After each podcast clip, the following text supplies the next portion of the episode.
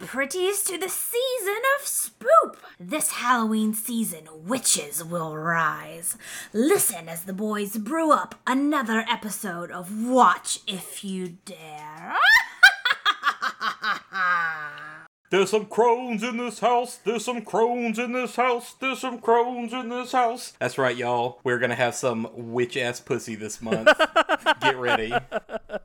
Uh, yeah, welcome to Watch If You Dare. It's our second annual season of Spoop TM TM TM TM for uh, for October, and yes, like our great introduction done by Heather. Thank you once again for being here, Heather. By the way, we are going to be tackling witch specific horror movies, and as you can tell by our title, we have what some consider arguably the quintessential now witch horror movie, possibly. I mean, regardless of that, it's easily one of the best horror movies in the last decade, if not 20 years, easily. So, yeah. Oh yeah, yeah, yeah, yeah. And we'll we'll get more into that because I have a little bit more to say. But uh, yes, if you don't know who we are, what are you doing? Because this is like episode forty-eight or something. Um, but we are Watch If You Dare horror movie podcast hosted by myself, the coward Derek Smith, and my co-host, the movie monster boy Aaron Mansfield, in which we discuss fears, phobias, even social commentary related to these horror movies, and just how scary they are, and if they're accessible for you cowards out there like me. And season of Spoop we started last Halloween, and we are going to do it every Halloween, and this is our second annual. So, with all that said, Heather, welcome back. You haven't been on since I believe our American Werewolf in London episode, right? I was on for Night of the Comet. A while That's back. right. That's yeah, right. yeah, yeah, Yeah. That's I'm right. back. So this this is your third one. Okay. Appearance number three. Also, you know, as we get started, I just want to point out that the witch theme for Halloween was my idea. It was, So absolutely. Enjoy. Oh, well, uh, enjoy shit. All your witch movies for Halloween. Aaron didn't tell me that ahead of time. Aaron, I did tell you that ahead of time. I don't absolutely. remember you doing it. stealing my thunder. No, it's okay. No, but that that is a good theme. Actually, someone else I was talking to about the show the other day was telling me that if we hadn't done witches, werewolves would have been a good theme this Halloween because apparently there are going to be two full moons during the month of Yes, October. I heard that. Oh, really? Huh. Yeah. But hey, you know, that works for witches as well, like dance under the moonlight Yeah. and all that. So, with all that said, Heather, you've been here before. You you know how this goes. Before we do go into recommendations, what about witches do you think works so well with Halloween? Why did you throw that pitch that idea specifically to Aaron? Part of why I pitched the theme of witches is because there are so many different witch movies that are very tonally different. And so you can cover a lot of ground while staying in the same theme, but you're not watching movies that are the same over Yeah. and over again. You know, we've got comedies like Hocus Pocus. There are plenty of teen movies or rom coms like Practical Magic or, you know, The Craft. Um, but you can start to get into things that are really scary, like The Witch or Blair Witch Project. You know, it's a big enough topic that covers a lot of different styles of movies, so you can pick one for every weekend and not it's, without it getting old, essentially. And it's interesting too because and you, you name drop Blair Witch Project, but if you look at like the timeline of how horror cinema kind of developed, I would argue that Blair Witch Project when it dropped, I think what 1999 was that when it dropped? 99, yep. Yeah, is one of those pivotal moments in horror, modern horror, the development of horror into the modern era was Blair Witch Project because I remember that movie was popular, but it became a cultural phenomenon. And I was old enough at that point to like really realize like how important that movie was. Same with Scream, which was right around that time as well. But uh, I feel like Blair Witch had even more influence over things because uh, it really was like kind of the birth of found footage and where it is now. Yeah. So it's it's totally. interesting that uh, a movie of that much importance was really centered around a witch and a fucking terrifying idea of a witch at that as well. Cool. Well, um, great idea for this month entirely. We've got two more fun ones lined up for y'all as well, um, and they are all going to be very different, as Heather was saying. So we've got three fun picks. There are certainly lots more to choose from this month, so um, you've got a good smattering of things to pick from. But that is going to be the theme for this year's season of Spoop. Yes. And with that, before we dive into the witch or the vitch or however you want to pronounce it, It's the witch. um, we are going to do our recommendations like usual. Again, this is just other horror recommendations outside of this movie, be them other movies, books, TV, video games, etc. Um, stuff that Aaron and I are going to suggest to each other, and hopefully you can get something out of this, our audience. Heather, since you are the guest, we usually let the guest go first. Do you have any specific kind of horror related recommendations? Aaron and I did just watch The Invisible Man earlier this week. We didn't Nice. get it initially when it was kind of released on VOD, but we did just buy the Blu ray and had to turn down the lights, darken the house. Let's watch the scary movie evening. Really enjoyed it. There's a great performance from uh, Elisabeth Moss in that movie. Really centers around her character and, you know, the psychological trauma that she's going through after being in an abusive relationship. And her emotions really run the gamut. And it is great to see her portray, you know, all those complicated feelings. Definitely enjoyed watching it. Didn't quite know where it was going. You know, is there really an invisible man? That's a question that is not answered until pretty far into the movie. So it does keep you guessing. You know, really enjoyed that. Definitely worth checking out, I think. I like the idea of reinventing or modernizing the Universal monsters, so I'm excited to see where they go. We talked about in the invitation specifically that director doing Dracula Yeah. of this new reboot of the Universal monsters, and mm-hmm. I've heard nothing but good things about the Invisible Man, so I, I'm glad to hear y'all enjoyed it. Yeah, absolutely. It was good. Leigh Whannell uses a lot of the same flashy stuff that he did in Upgrade, which I've mentioned on the show. A lot of the same kind of camera tricks and stylistic things, but it's a little more toned down and refined. The pacing of that movie is very solid. There's lots of long watching the screen and watching the edges of the screen to see if you see like a curtain move or an object move or something like that. Oh, that's creepy. Like having that stuff in the background of a scene. Mm-hmm. Yeah, there's lots of little great moments like that. But yeah, the performances were all solid. So yeah, Karyn Kusama's doing Dracula for Blumhouse next, but they also announced that Leigh Whannell is coming back to do the Wolfman kind of redo, remake, whatever with old boy Ryan Gosling. Fuck yeah. So it's a curious about weird that's a weird casting, but I mean I, Yeah. I like Ryan Gosling, but not who I would have thought of. yeah. I mean, it might have been too obvious, but I would have gone with like maybe like a Tom Hardy or something. But that's interesting. And hey, more werewolf movies, all for it. Sure. So, Yeah, I'm down. I so do yeah. love a good werewolf movie. yeah. As Aaron can attest, I want more like good werewolf content, specifically horror, like straight horror, just because I think werewolves have been shifted more into fantasy and action more recently in recent years, and I would love things to go back to like strictly horror. Well, I'm sure Aaron has told you I've absolutely claimed coming on the podcast for a Ginger Snaps episode eventually. So Oh, yeah. I, I do like Ginger Snaps is definitely um, on our list for that reason. Yeah, if we had done werewolves for this year for season spoop, that definitely would have been one of them for sure. Since Yeah. we've already done American Werewolf. Cool, cool. You got anything else, Heather? Um, no, I think that's the only horror related thing. It's quarantine, so I've been reading a lot of romance novels. Just because they're light and happy and nothing bad happens. That's definitely the mood I need. No CW, Supernatural, uh, anything like that. No, mostly mostly uh, romance novels and bad reality TV. Al- Although I guess you could call 90 Day Fiance would be a horror to some people. yeah, that's some real life trauma there. Yeah. exactly, yeah, some real life horror. Yeah, definitely. Cool, cool. Well, we also watched the eighth episode of Twin Peaks, which Oh yeah, Heather. a lot of people would say that's full of horror stuff. Heather was just kind of like, well, that's I've seen it now. Okay.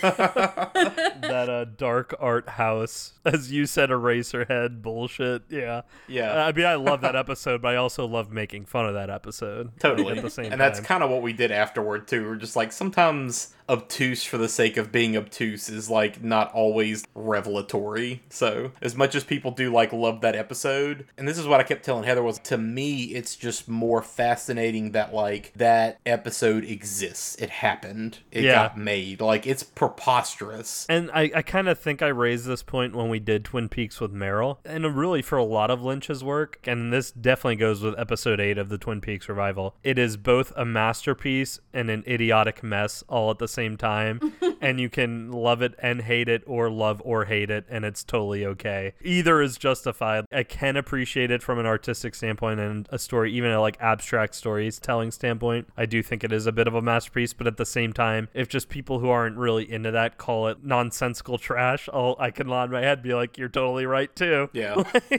At the same time. this is the water. This is the well. Suck my ass. Go to hell. yeah, but I mean, the God of Light guys were legitimately scary in that that episode. So there is also a good degree of horror with that episode. Yeah, totally. Okay, well, I guess I'll go next real quick and I'll throw my two things in. So, one, which it's not exactly specifically horror, but it is horror. I watched a fucking kung fu movie Okay. called The Boxer's Omen, All which right. was kind of bug fuck nuts and like really gross, if I'm being honest. It's like this dude whose brother is killed in the kickboxing ring by like the giant, beefy, scary dude from Bloodsport. Okay. And in order to get revenge, he has to become like a Buddhist monk and defeat evil. So the entire movie is him going through his Buddhist monk training and fighting these evil black magic wizards. And it's just shit like chewing up bat guts and spitting them on crocodile skeletons that an evil sorceress woman grows out of, and spiders drinking brain mush and shooting needles into people's eyes, zombified monk mummies talking to people, and just wild, insane shit. There's like literally a scene where like this black wizard jumps out of nowhere with face paint on, and there's like a weird dub of the tall man from fucking Phantasm just yelling like boy and then like the glass shattering and then he spits blood all over these crocodile skulls that start charging at this monk and it's just all these like snap snap crocodile skulls what fucking year was this movie made? this was like 83 84 it was one of the shaw brothers' like last big movies it's a fucking mess and it's bananas but i'm kind of glad i saw it like i said it's gross in the sense that there's lots of dudes chewing up like fake brains and spitting them out onto a plate and Okay, stuff like so that like physically gross. I thought you meant like it's also physically kinda gross yeah culturally gross too, but i mean it's it's a hong kong movie so it's Yeah. gonna be like over the top ridiculous but but it's like ridiculous for ridiculous sake. Yes, and there's lots of Buddhist black magic stuff from that part of the world that like I didn't know what the fuck I was looking at a lot of the times, but it's a visually striking, wild, weird movie with lots of neon lights and crazy sound effects and bullshit. It was bananas, but it's literally just this guy who has to become a Buddhist monk to defeat evil wizards and defeat evil and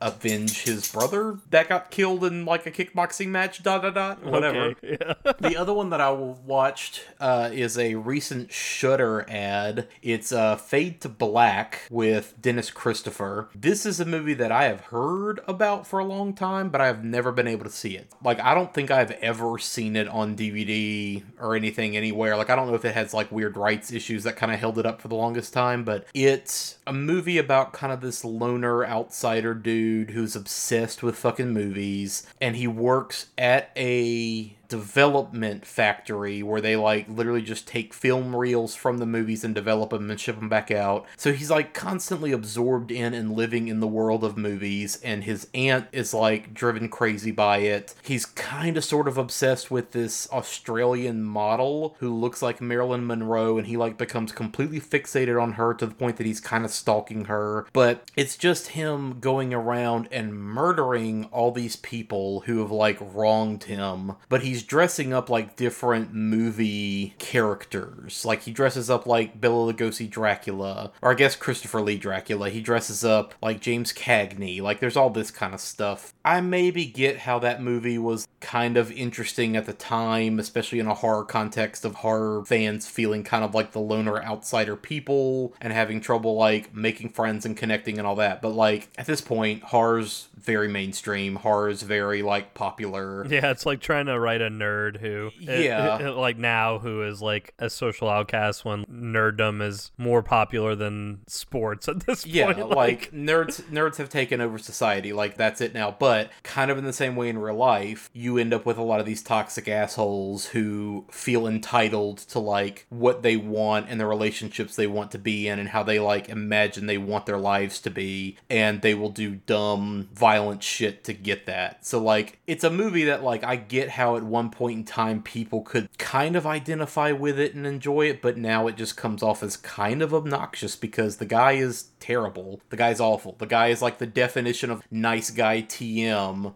Yeah. who like murders the fucking hot sorority girl that he's in love with and she could care less about him. Like it's just that same like gross kind of bullshit. I think like a better modernization of it, or like if, if you did like a sequel and made it modern or a remake or whatever, it would be having a group of people who work at that distributing facility decide to do this, almost like Murder Party, like where Sure, it's just kind of a yeah. group of dumbasses doing it. You can even have some women in that group or like a whole plethora of people, and they just decide to be dumbasses and do this, thinking it would be a fun prank or something, like, and it gets out of hand. Yeah, and I mean, part of the way that you make that work is like make it about class. Make it about like this group of people who like work a shitty job, or underpaid, undervalued, can't make ends meet, and they resort to crime to do Yeah. XYZ. Like you can make it about something that everybody can relate to across the board. Don't make it just like a straight up slasher movie. Make it like a comedic horror movie. Sure, Like yeah, make yeah. it kind of comedic and and lighthearted in that way. Yeah. So that's the two things that I have for now. What have you got, bro? Yeah, so for my recommendation this week, it being Halloween season and all of that, I decided to do something a bit different. I started putting together something special for y'all. Um, Aaron, you actually submitted some ideas to me as well, so I'm fitting those in. At the time this recording, I'm kind of putting it together, but it's pretty much almost done already. I am making a fall spooky kind of Halloween playlist Yeah. that uh, you, our listeners, will be able to also dig into for October, like through October. It is going to be called the WIYD Fall slash Spoopy slash Halloween Bash. Again, the name of this playlist is going to be the WIYD Fall hyphen Spoopy hyphen Halloween Bash Spotify playlist. You should be able to find it just by searching that name. I also will make it available on our socials on Twitter and Facebook again at Watch If You Dare. So I'll be posting that. Be on the lookout for it. If I link the playlist and try and open it from a link on my phone into the Spotify app, it has been kind of crashing the app. So you may want to search for it if you're using the Spotify app. Just open your app first and then type in that name again W I Y D fall slash spoopy slash Halloween bash. But yeah, uh, this playlist, we wanted it to be kind of anything that encompasses spooky or the season in general. Some of it is pretty obvious as to why it fits on, and others are kind of deeper cuts. And we'll have a couple things that are a lot more popular than others. Stuff like, you know, I think the Ghostbusters theme is going to be on there by Ray Parker Jr. It's not just going to be Monster Mash and Thriller over and over. Um, yeah. We're probably going to avoid doing stuff like Monster Mash and things like that that you can hear pretty much anywhere else.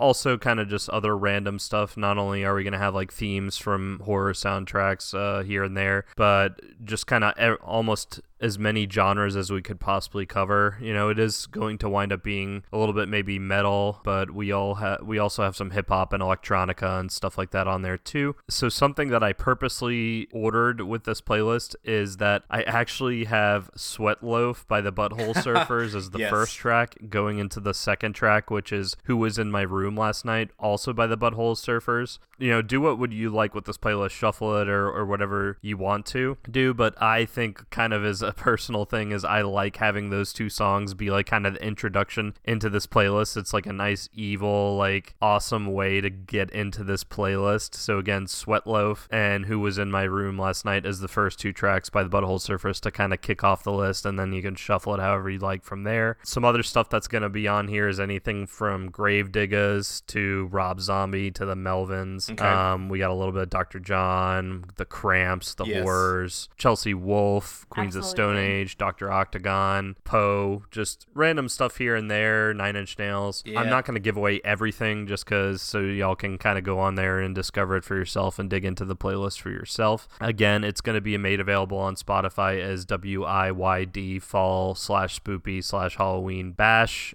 So yeah, that's basically like the big thing I wanted to mention. Again, be on the lookout for it on our socials on Twitter and Facebook at Watch If You Dare. And I hope y'all enjoy it. Happy Halloween, y'all. Awesome. Yeah. Well, as the title would suggest, we are going to start off season spoop discussing Robert Eggers' Puritan New England witchy bullshit, creepy creep from 2015, The Witch. The Witch. What went we out into this wilderness to find? Leaving our country, kindred, our fathers' houses. For what? For the kingdom of God. Let us pray.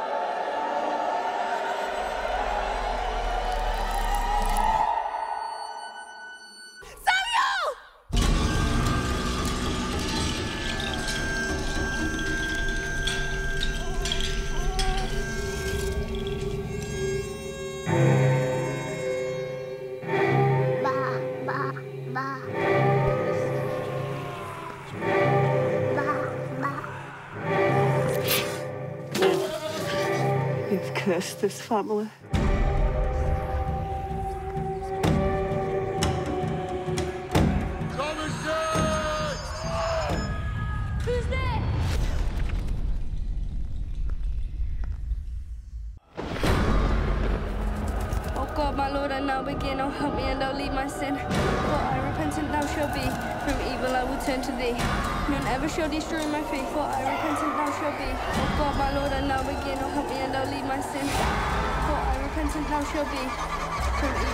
evil I to thee.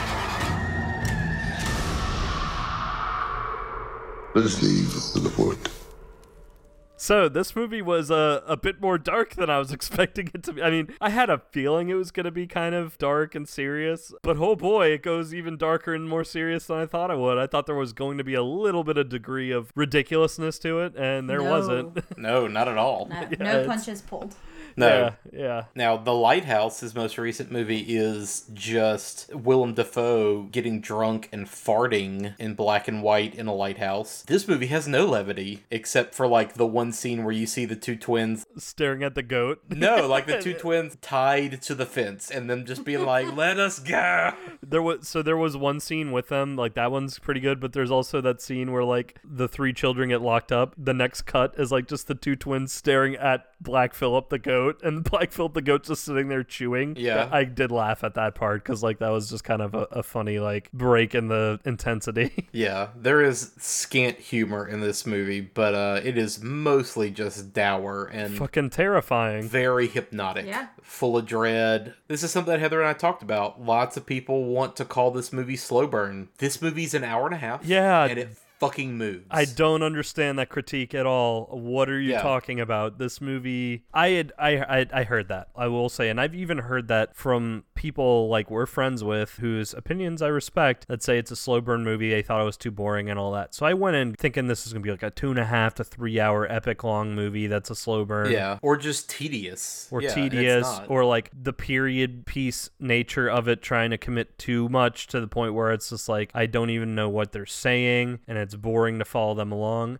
I got none of that. Yeah. this was like the perfect pace, the perfect runtime. I didn't feel like it dragged at all. I don't understand that critique. I understand the critique of that more so with the invitation than I do with the witch. Yeah. and I didn't think the invitation was slow either. Well, back in the before times, Aaron and I saw this movie uh, in the theaters when it came out. And when we were watching the movie, at the end, the two of us were just mesmerized. Like, we bought that movie hook, line, and sinker. Yeah, just, just loved sucked it in from the entire start time. to finish. But literally, as we were leaving the theater, like as the end credits start rolling, some guy in the theater gets up and is like, "Well, that sucked," and you know you could kind of hear that like sigh and groan from other people in the theater. So we could even tell then, okay, this movie is not working for some people we saw it with, and I feel like maybe the trailers for the movie sort of set it up to fail in that sense because the trailer is very scary, and I think The Witch is a very scary movie, but it's not a movie that sort of beats you over the head with it being scary. No.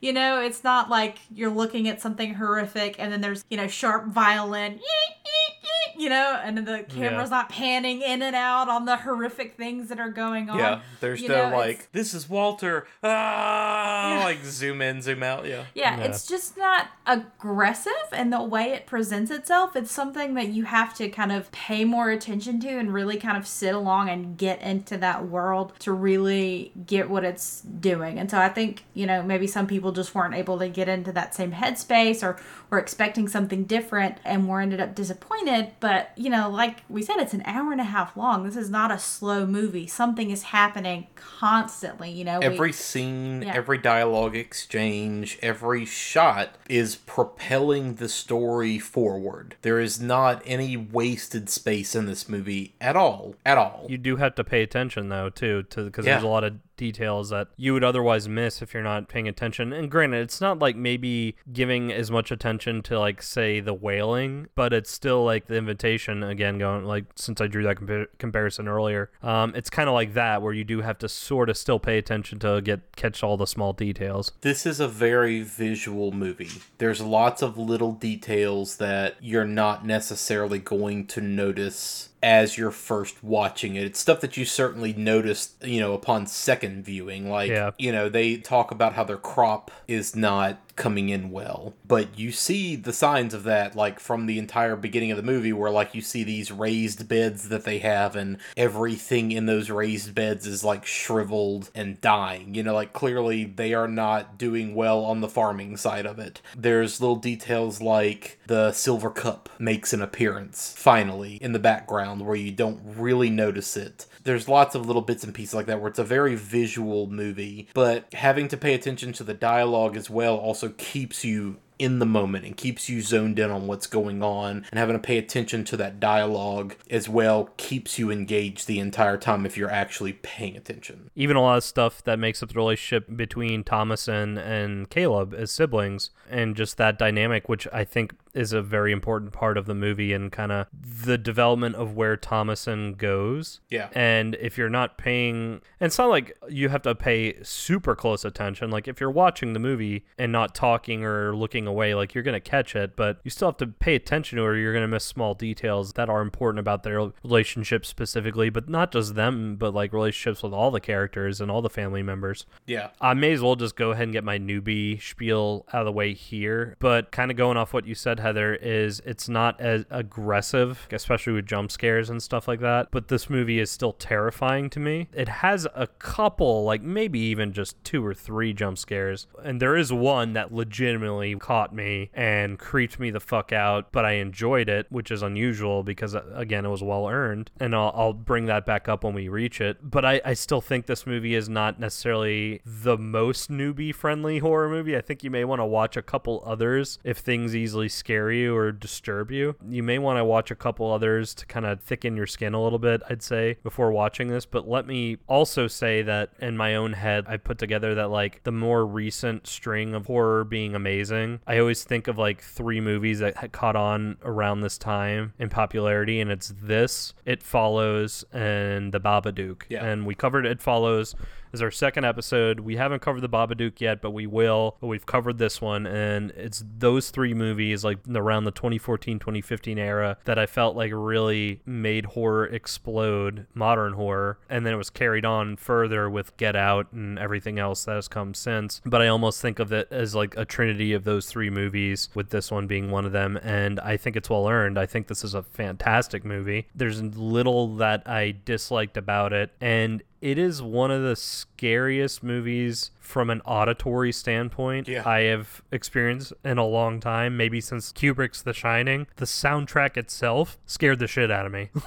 Yeah. and that never happens. Like that's that's just something that usually never happens. And this one fucking got under my skin and bothered me. So again, if you're like from a strictly horror standpoint, if you're like me and you're easily scared of stuff, you may want to thicken your skin a little bit before approaching this one. But this is a good fucking movie and you should see it eventually if you want to wait. Or if you think you can take the horror as you're hearing us go through all of this, then go fucking watch if you haven't. I, I have a feeling most of our listeners have seen this, but if you haven't, do yourself a favor and watch it. One thing I would like to point out before we get into discussion of specifics too is, you know, if you have some touchy subjects around what horror movies you want to watch, if you have any sort of religious trauma or you have issues regarding religion that really scare you or fear of God type things, The Witch I think can especially be really frightening because I think in a lot of ways this movie is about religious trauma and it's an exploration of the effects that religious trauma can have on somebody. And so if that's a big trigger for you, again, this one might be something that you want to read a little bit more about before you watch Yeah. it or make sure you're in the right mental space to watch this movie. a ton of familial horror as well and horror of adulthood and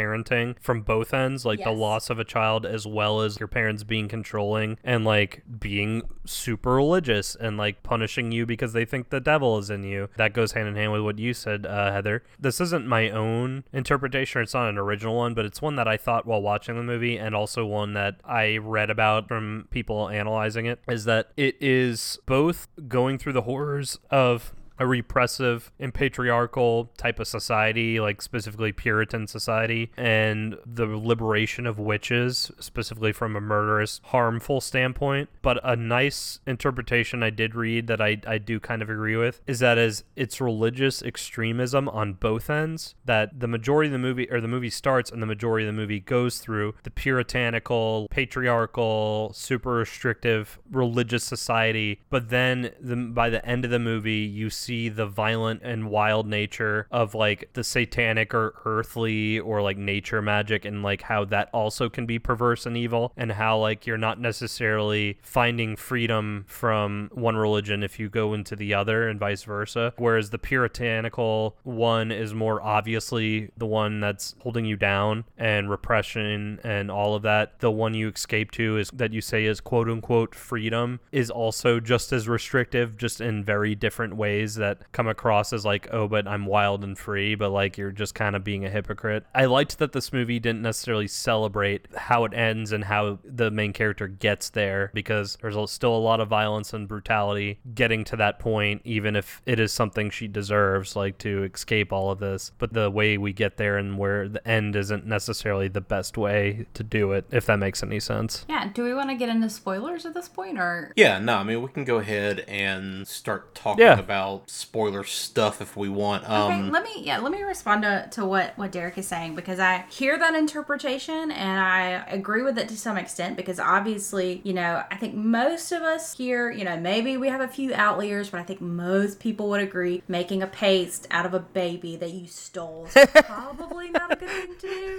Yeah. Um, yeah. So typically, you know, maybe that's that's not a great thing. Which fully fucked the movie basically starts with this and like Yeah. I was like, "Oh my god." it doesn't pull any punches. it doesn't outright show the baby murder, but like it's very much implied. I mean, you don't see her literally eviscerate a baby, but you watch that baby but you gr- ground, ground up see in the a baby guacamole it becomes. Yeah, Let's just put it that way. The movie also doesn't try to play it both ways with is there a witch, is there not a witch? No, this movie fucking right from the beginning shows you like, nah, there's a witch in the woods. She like turned a baby into paste to grease Yeah. her broomstick and ride off into the night. That's a thing. That's happening in this movie. That said, so I agree that that is not necessarily good, but at the same time, I think part of why I respond so well to this movie is it also it reminds me of one of my other favorite horror movies, which is Carrie, um, Brian De Palma film. yeah, that's a good one. Both of these movies feature these teenage girl characters who have been unfairly maligned, called a monster, called all these things that they aren't. And then in the end, instead of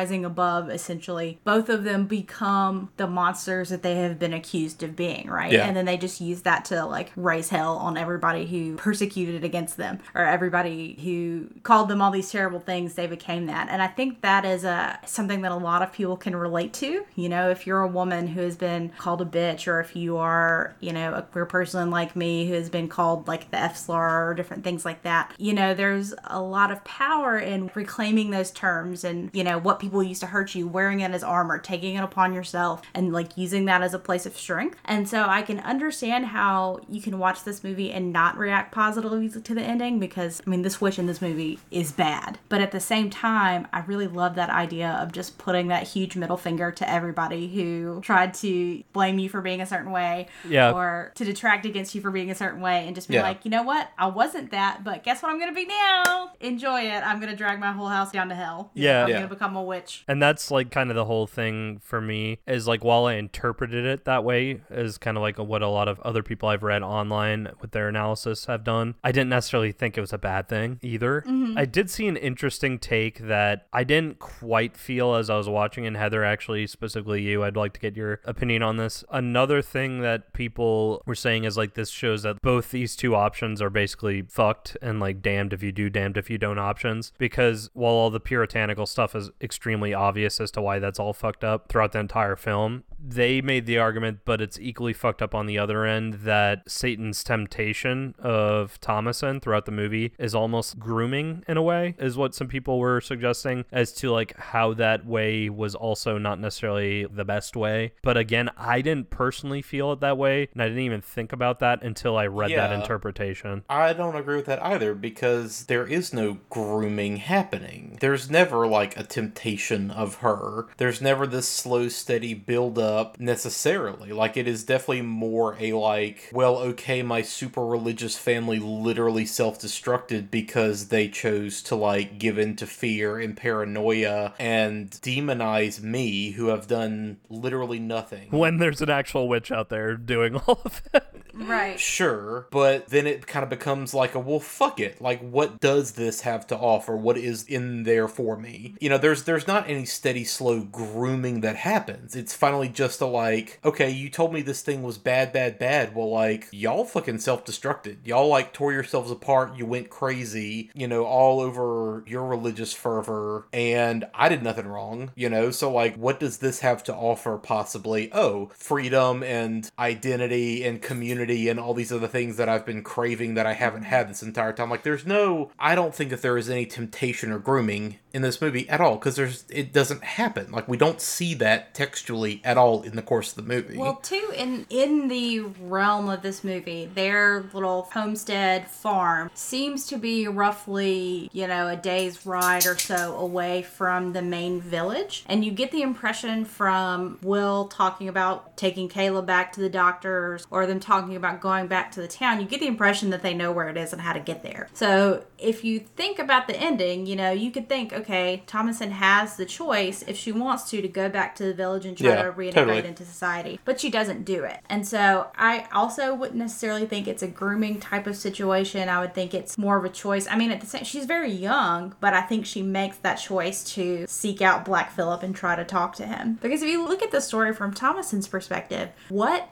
good did being the good little Christian Puritan girl ever get her? She was doing everything she was supposed to do. She knew her prayers. She was trying to form good relationship with her parents, and it got her nowhere. yeah. Yeah. So At I no really point in this movie for- does she ever do Yeah. anything bad. She doesn't disobey her parents. She doesn't lie, which everybody else in this fucking story does. You know, she doesn't harm anybody. Like, she doesn't do anything bad. You know, I guess we're jumping ahead here, but the most heartbreaking fucking thing in this movie is when her mother, who has, like, become so paranoid of her and so completely convinced that she is the cause of all this evil, despite there being no evidence of it, is literally strangling her own fucking daughter out of just wrath and anger and hatred and paranoia and fear. And the daughter still, all she can say is like, I love you, mom, please stop. Yeah, You know, yeah. like, done. fucking period. heartbreaking dark scene That scene is so sad. It's just so hard to watch. kind of going back to like what you were saying about she had the choice really probably to go back to that village another kind of symbolic thing that people are saying is on display in this movie too is even just the idea of civilization versus nature Yeah. kind of uh, the idea of the wild magic of the woods versus the puritanical religious nature of basically colonizers um, in the new england area Kind of to play devil's advocate lol devil's advocate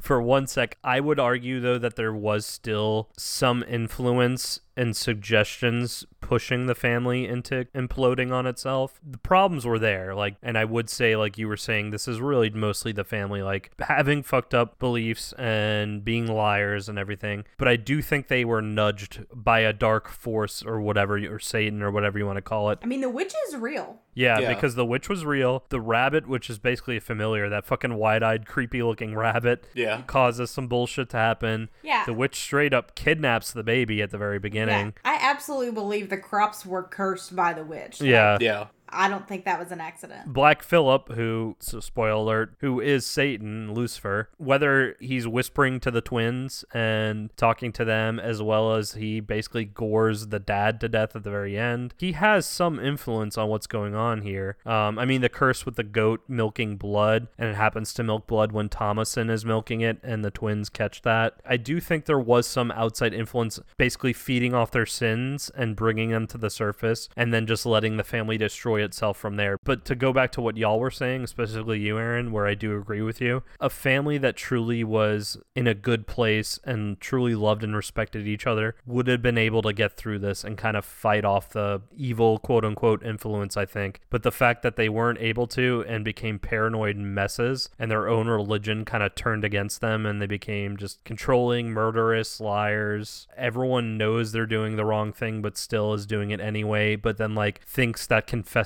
it uh, at the end or confessing it when no one's watching will save them. Like that's all fucked up. And so obviously, like evil knew it could win the day if you want to go that route. Yeah. But yeah, no, I agree with y'all. I agree with y'all. Otherwise, both. I think Thomasin's choice was very well earned. I understood why she made the choice she makes at the very end. That's. I mean, I don't know what else to say about that. Do y'all have anything else to add about what I was saying? Well, I think part of why this family is sort of set up to fail, if you watch this movie, really taking into consideration what the family believes and taking that as fact, what the family believes, and then trying to see the movie from their perspective, you know, it's really, I think it's more powerful and you get a lot out of it. And so you have to think about in their Puritan worldview, these characters absolutely believe in this vengeful God that is watching their every move and will not hesitate to damn them if that God sees fit. And so these characters are already very burdened by self loathing and self hatred, essentially, you know. Yeah. You see when Caleb and the dad are, are walking in the woods, father literally tells Caleb, you know, I can't tell you who is good and who is evil. Literally everybody is suspect. You know, the kids are taught you're born in sin, you have a corrupt nature, you deserve everything bad that happens to you because God ordained it. Well, in response to that, like every small sin, that's totally normal. Like a white lie turns into like this is what's going to damn me to hell for eternity is exactly, this white lie. Exactly. And you know, you have that constant surveillance too. They also believe that God sees everything they are doing. And I think part of why I relate to this movie so much and I find it so powerful is because I grew up with similar fears and similar stresses as the characters in this movie felt. I grew up, you know, in a Southern Baptist church. I've had an anxiety disorder all my life. And so, you know, I can remember as a child, you know, a very young child being very anxious and fearful about God seeing me sin and thinking God was going to do something bad and punish me specifically, this little child, because of something that I had done. And I think that's a really unhealthy place to be in mentally, you know, thinking something is watching you all the time from the sky and just squash you like an ant at any, at any time. And so I really relate to this religious trauma aspect of the movie, just feeling that constant anxiety and that constant fear, how that can distort the way you relate to other people and relate to the people around you who that you love. Yeah, it's a very Old Testament way of looking at God. Kind of going all into that, like like every little sin just leading to like all this shame and guilt and fear of damnation, and instead of it helping things, it makes things a hundred times worse. Um, just the idea even of Caleb and Thomasin both reaching puberty, basically, uh, being teenagers, and Thomasin who probably didn't interact with many other girls like throughout his life besides his own own family and now they're out in the middle of the woods it's just them. And like there are those moments where he starts looking at Thomasin's chest and like he immediately feels guilty about it but it's this weird perversion of like what otherwise is normal like behavior of going through puberty but because it's only Thomasin there and they're out in the middle of the woods it's his own sister and that leads more to like what's crazy that happens to him later on in this movie. And then just the idea of sin and guilt of sin coming into it because Caleb is very God like his dad pretends to be. This whole thing, and I think what why the witch and Satan and these dark forces are able to feed off them so well and mani- manipulate them into doing all this is that the entire thing is based off of a sin of the father Yeah. because the movie begins with him being banished from this Puritan, I believe it's Plymouth colony, right? If I remember correctly, that's what it's kind of modeled after. Yeah. Yeah, they get banished, and you think it's just over a religious dispute because, like, the religious leaders there are hypocrites, which they probably are,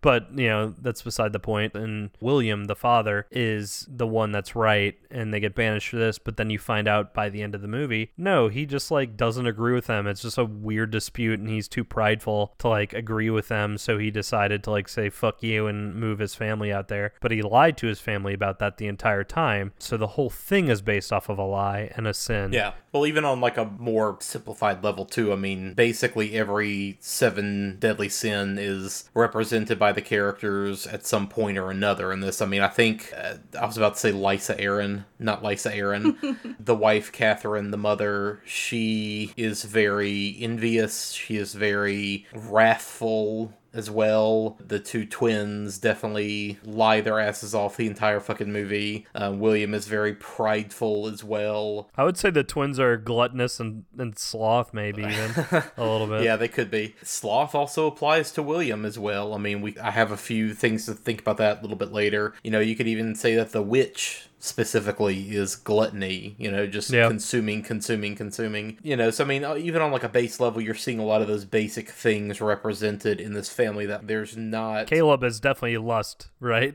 yeah, definitely. Yeah. Uh, there's not this like idealistic, holier than thou family that's actually like making it work. Yeah. you know, like they they are certainly struggling in more than just getting their fucking crops to grow. So. Hey, no, what's awesome is that uh, for the most part, we all agree with each other, but we all three of us have come at this at very different viewpoints um, and very Yeah. different uh, analysis, which to me is a testament of a good movie. Yeah, when you can go into a movie that isn't directly hitting you over the head with what it wants to say, it's just kind of this expression of a thing, and you can come out with five different opinions amongst a group. Like, that's always interesting because there's at least something to talk about and to analyze, and just some personal connection that you can make with the movie um, that you can kind of take with you home, you know? So, like, that's definitely something that I'm, I'm always drawn to is when a movie kind of leaves things up to audience interpretation a little bit and not just from a hazy vague plot what did you think this means kind of standpoint like there's there's a lot to chew on here certainly Yeah. So this was directed by Robert Eggers, right? yes Who directed The Lighthouse, and I think he has another project coming up. yeah so this was his debut film Talk about a fucking debut film, by the way. Yeah, yeah no really he is a new hampshire native um, with a background in production design costuming and set decoration which all of that absolutely shows. In this movie like i mentioned earlier he did the lighthouse which just recently came out. He has been rumored for a long time to do a remake of nosferatu Holy and I think fuck, maybe really? he is kind of straying away from that a little bit here and there. I've heard some recent interviews and read some things with him recently where he was like, you know, let me stick to doing my own original stuff. I don't know that I can really do much to bring that original movie any further than it already has come. His upcoming movie is like a giant Viking saga epic pagan kind of thing. I think it's called The Northman. I think that's the tentative title. Yeah, and it's like a historical revenge movie. Yeah, but yeah, this was a uh, U.S. Canada co-production that was picked up by A24 after premiering at Sundance. Uh, Four million dollar budget, and it ended up grossing about 41 million at the box office. So this was definitely a solid hit. It was filmed in Northern Ontario and Massachusetts. It just overall like the technical stuff in this movie is fantastic. The score score, which you've already mentioned by Mark Korven, who did Cube, and he also did The Lighthouse as well. It reminds me a lot of Carlos and Elkind's score for The Shining. Dude, it really does. You mentioned that earlier, but it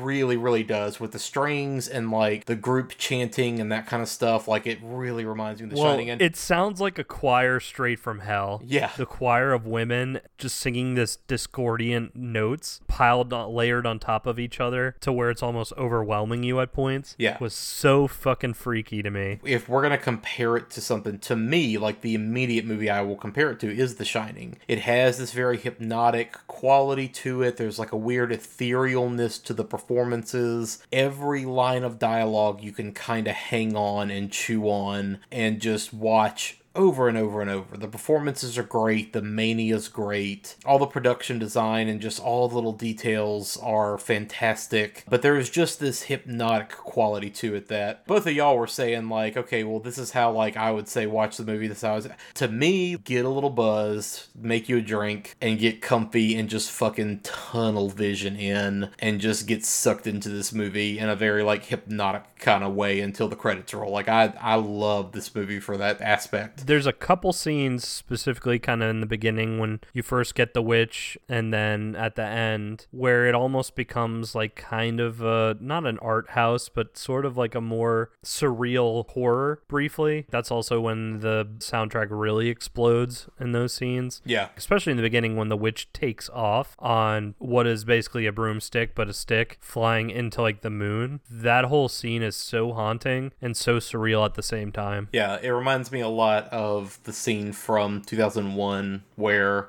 the monolith shows up for the first time and, you know, everybody's kind of entranced by it. This was cinematographer Jarin Blaschke's first kind of big break, which led to numerous accolades working on the lighthouse after this. So he is a cinematographer that I'm very interested in and definitely curious to follow going forward. And he's apparently going to do the Northman as well. Yeah, yeah, I, th- I think he and Eggers worked really well together, and I think they're probably going to stick together for a while from the way it seems. And overall, like, I've listened to some interviews with Eggers. Matter of fact, I, I watched the movie twice yesterday. I watched it once for myself to take some notes, but then when we kind of decided to rework the schedule a little bit and have Heather on for this one, we watched it again, and I had one of my you know earbuds in and listening to the commentary and the commentary is interesting if you're a film nerd like me and you like a lot of the technical stuff and you like kind of knowing like oh yeah this is how we did this and blah blah blah So he doesn't pull a Lynch and is like, "This is a good coffee." At one time, went to Montana and stuff. Yeah.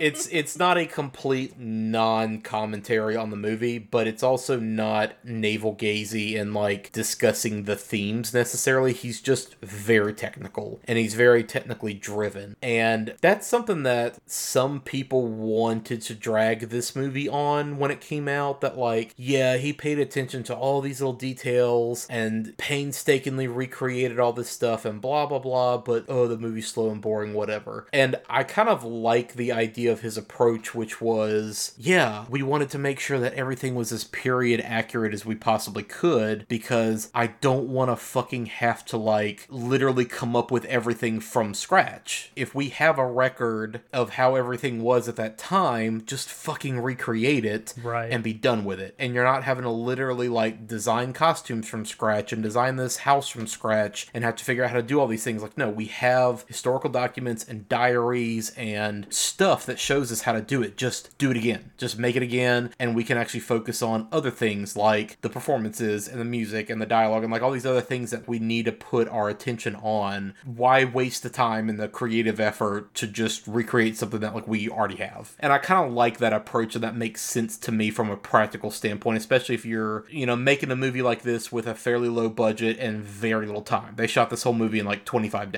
Shit, really? Yeah. I thought it was at least like two months. Yeah, nah, 25 days of actual production, and there's lots of little technical things here and there that are very seamless in the movie that I think they did a great job with. But, you know, overall, I think it's all stuff that serves the story first and foremost. This movie is very Spartan and austere in the way that it's put together, but not to the degree where you feel like you're just watching a community theater production where they clearly had $300 prop budget. But at the same time, it's not overly worked and lavish like a lot of other movies can be. Did they build the sets? Yes, so the exteriors of the house and the like floor level that was all built on site in Ontario. The garret, which is like the upstairs attic second floor, that's one of the things he mentioned was yeah, that's not like period accurate, whatever. They wouldn't have that, but that's in like an abandoned sawmill where they wanted an isolated set that they could actually work inside of a little bit easier instead of having to like cram a camera and sound crew up into the attic of this little janky house that they built, you know. So there's a lot of technical things that make sense from a practical standpoint. It was also interesting doing a little bit of refreshing my high school history memory on the difference between the Puritans and the Separatists and how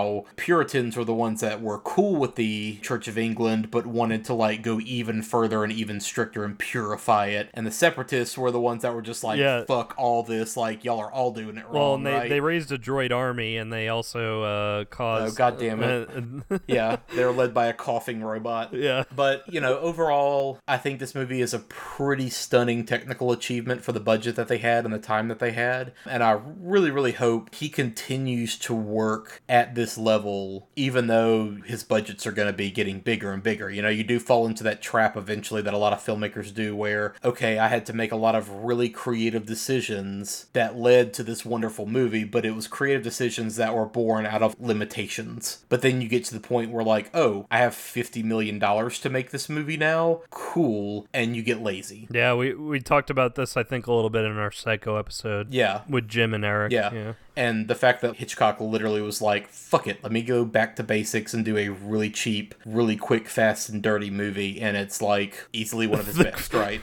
One of the best horror movies of all time. Yeah. and he did it as a challenge, you know. So the fact that, like, to me, from everything that I've seen of Robert Eggers so far, it seems like he is pushing himself on a technical level with each movie, and he's trying to do new things and he's trying to push his skills further. So I appreciate that. to go from The Witch to The Lighthouse, yeah, I would agree with you 100%. Because while The Witch might not have maybe in, in big theaters, because I do remember it getting at least a theatrical release around It New got a theatrical. We went and saw it at Yeah. our big theater in town when it came out. Yeah, like it was around in the town I was living in, and I know in New Orleans too. People like to shit on A24 for being like the art house company or whatever, but fuck it. They at least get their movies in theaters. Yeah. I'll say that much. I've been able to see a lot of A24 stuff in theaters, and I wouldn't otherwise with a lot of other studios. It might not have reached like it remake financial success, It made 10 times its budget. It did well, yeah. and and as soon as this movie like hit streaming, especially like everyone is just like this is a modern horror classic right here. Yeah. So like you are an, a director with a name now. To go from that to the Lighthouse, which is experimental as fuck, is pretty impressive, and still be able to like do all that because I think the Lighthouse only had a budget of four million as well, if I'm correct, right? yeah, it, it was also fairly low. And I'm guessing most of that money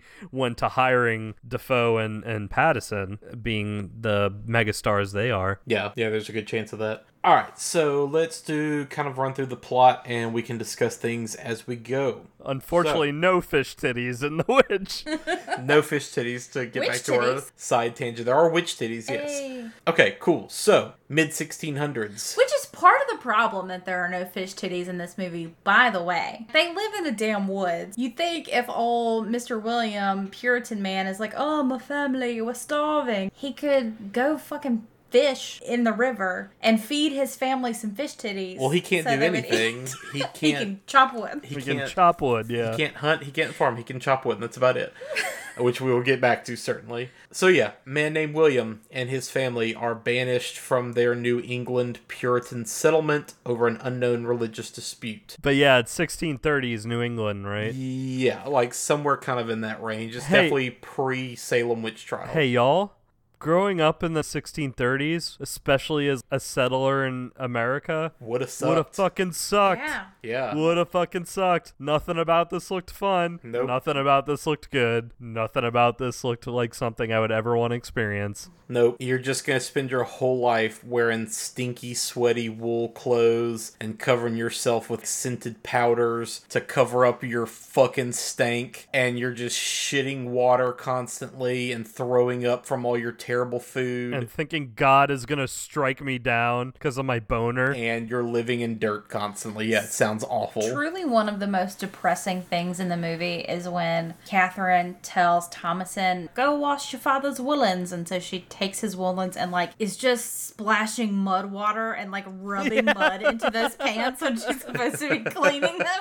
It's just like, oh baby, that's not helping. This is- Yeah. And again, sad. on top of that, being in a Puritan society or being raised in that society, like every small Yeah. misstep, you think you're about to be struck down to eternal damnation. Like, Yeah, if I'm not thankful for this corn mush that I'm eating that's going to give me hallucinogenic diarrhea later, then God is going to strike me down for arrogance. and we're poking a lot of fun because there's not a lot of humor in this fucking movie at all. But no. but yeah, uh, yeah, God's gonna rip my dick off if I have a boner. Like that's Yeah. kind of what you're working with. But anyway, yeah, they get into some kind of religious dispute with the community that they're in. Who knows what it's for? But it seems to be that the William has his own ideas about how this community is not religious enough. So yeah, there you go. Like it starts with him telling like a council, "Go fuck yourselves. I'm more religious than you are." Yeah, I don't have to listen to false Christians. Yeah, William is almost treating himself like a messiah, or not a messiah, more of a prophet. Yeah, he's got that complex. Yeah, like it's just like you can already tell like what's really going on here. Yeah, even from the beginning of America, we've done nothing but create bootstrap, self important motherfuckers who think they're the next coming. So, anyway, yeah, they travel far outside the reach of the settlement and into the American wild to establish their new home. Just one real quick thing. I don't know if y'all caught this, but this goes back to like paying attention to like smaller details in this movie. That scene where they like are banished and they like leave that council. Thomasin kind of stays behind for a second and is just staring at the leaders of the settlement. And you can tell there's some malice even or just disappointment or fear, but she has like these negative feelings towards them before like William Yeah. is like, "Come on, daughter, we we're leaving." Yeah. So you're already seeing like Thomasin has an idea of the hypocrisy that's on display already. Yeah. To run through the cast real quick, this is a very small, tight little movie, which works greatly in its favor. The parents are played by Ralph Ineson and Kate Dickey. Ineson has 130 credits Yeah. under his belt as of like 93. He's a that guy actor. Like I have definitely seen totally. him in a lot of stuff. He's been in tons of Brit Canadian Irish TV, including The Office, Sherlock, The IT Crowd, Chernobyl. Um, he's been in movies like First Knight, From Hell, the later Harry Potter movies, Robin Hood, Guardians of the Galaxy, Kingsman, Ready Player One, and The Ballad of Buster Scruggs. Kate Dickey also has 96 credits to her name since 94, so they are both really working actors. Tons of TV, Outcast, Prometheus, Filth, and Prevenge as well. I think the big thing that a lot of people are going to recognize her from is Game of Thrones because she was breastfeeding uh what's his face like when he was 9. Crazy, Arryn, crazy yeah, Lysa crazy Arryn. Lysa Arryn. Yeah, which both of them were in Game of Thrones because Ineson plays Dagmar Cleftjaw, one of the squid Viking people. Can't think of their names right now. Both of them were also in very tiny, like, blink and you'll kind of miss it roles in The Last Jedi as well. Anya Taylor Joy is the daughter Thomasin. Um, she was in Morgan, Split, Thoroughbreds, which is very good but dark, Marrowbone Glass, and the New Mutants movie, which looks like a trash fire. Womp womp womp. Yeah, but she's playing one of my favorite X Men characters, so I'm still curious to see what she does with that. And all three of them were in the show Peaky Blinders, so that show seems to be kind of the catch all for like any and every UK non American English actors at this point to be in. And then the other three children, you have Harvey Scrimshaw playing Caleb, who is kind of the eldest son of the family. Ellie Grainger and Lucas Dawson play the two twins, which are some troublemaking little assholes. Oh, they are assholes through this They entire are fucking so movie. good in this fucking movie, but they are just terrible little children. Um, I read a funny bit where they were talking about how Lucas, that plays Jonas, would just like fucking lie constantly. Like he was apparently like an ill-behaved little child, and there were times where like, "Do you have a piece of candy in your mouth?" No. Do you have a piece of candy in your mouth? No. Zoom in camera. And he's like chewing on candy. God damn it, kid. He starts seeing over. Are you chewing on candy? No. That kind of thing. And apparently, like, Robert Eggers had to, like, walk over to him after the fifth take and, like, put his fingers in this kid's mouth and rip out a piece of candy. Basically, the actor and the part are Yeah, totally. together here. But like this family unit works together so well, and these kids are all fantastic having to do this very technical Elizabethan dialogue that really rolls naturally from all of them. Like it doesn't feel like stilted kid performances whatsoever. And I think part of that is due to the fact that Dickey and Ineson like really worked with the kids you know, during the production. They had a week to rehearse and kind of all gel together as a family. And Ineson specifically does like Shakespeare for kids. So he worked with them a lot around the dialogue and the delivery and that kind of thing. So it's a pretty remarkable ensemble cast. And the performances, again, like we keep saying it, but the performances in the movie are fan fucking tastic. It's worth watching, like, just for that standpoint alone, like regardless of the larger subtext and everything else in the movie. So, okay, they arrive where they are going to build their new homestead out in the wilderness, and sometime later we cut forward, and the family has built their little farm with their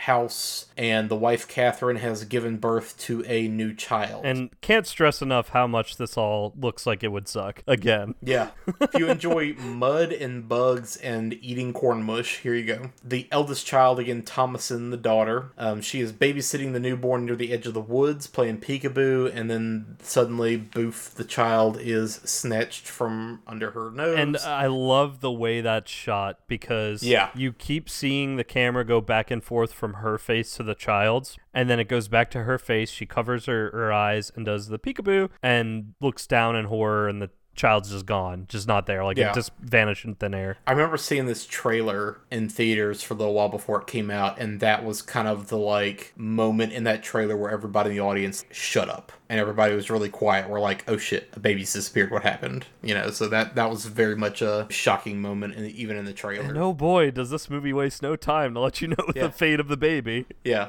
A cloaked figure has snatched the baby, and we see this cloaked figure running through the forest with the child. And then we cut to a dank hovel in the dark as this figure kills this baby. Again, we don't see the baby get killed, but we definitely see like knife go up to baby. And then you see this old naked woman grinding this baby up in a mortar and pestle like fucking guacamole and wiping it all over herself and all over her old crooked stick and flying off into the night. Just no fucking around. There you go. Have fun. Again, this is the scene, one of two specifically, where the soundtrack terrifies me. Yeah. Because you get all that discordant women's voices choir from hell raising and it's layered on top of each other and sounds almost a little distorted. And it's like kind of surreal, but it's all horrific because like the dead baby. Yeah. And then like it ends with her in slow motion, her riding the stick into the into the light of the moon. And yeah, people who say this movie uh is slow, uh what are you talking about? Because like right off the bat, that's what happens. Yeah. Not even 15, 20 minutes in. a little bit of fun witch research here. So, broomsticks specifically, like part of the reason that's always been associated with witches and flying on broomsticks, that and flying ointment, um, which is what she turns the baby into. Those have both long been associated with witches. Ergot fungus from rye was kind of discovered to have these hallucinogenic properties when taken in small amounts. Normally, it would just make you like puke, diarrhea, get sick, and you would trip balls, but you would still have to like puke, get sick, diarrhea, right? They kind of figured out okay, you take it in small doses, and it's basically LSD. You know, anytime that you hear about dancing fever and all that kind of stuff from the Middle Ages, I mean, a lot of it is just oh, our rye went bad, grew ergot, and everybody ate Tripped bad bread and went crazy, tripped balls, right? But when mixed with other herbs like nightshade and henbane and jimson weed and all this other stuff, and brewed into a salve, that mixture could be absorbed through the skin. And the most effective areas of the body to use this on are your sweat gland areas, like your armpits and your groin. So,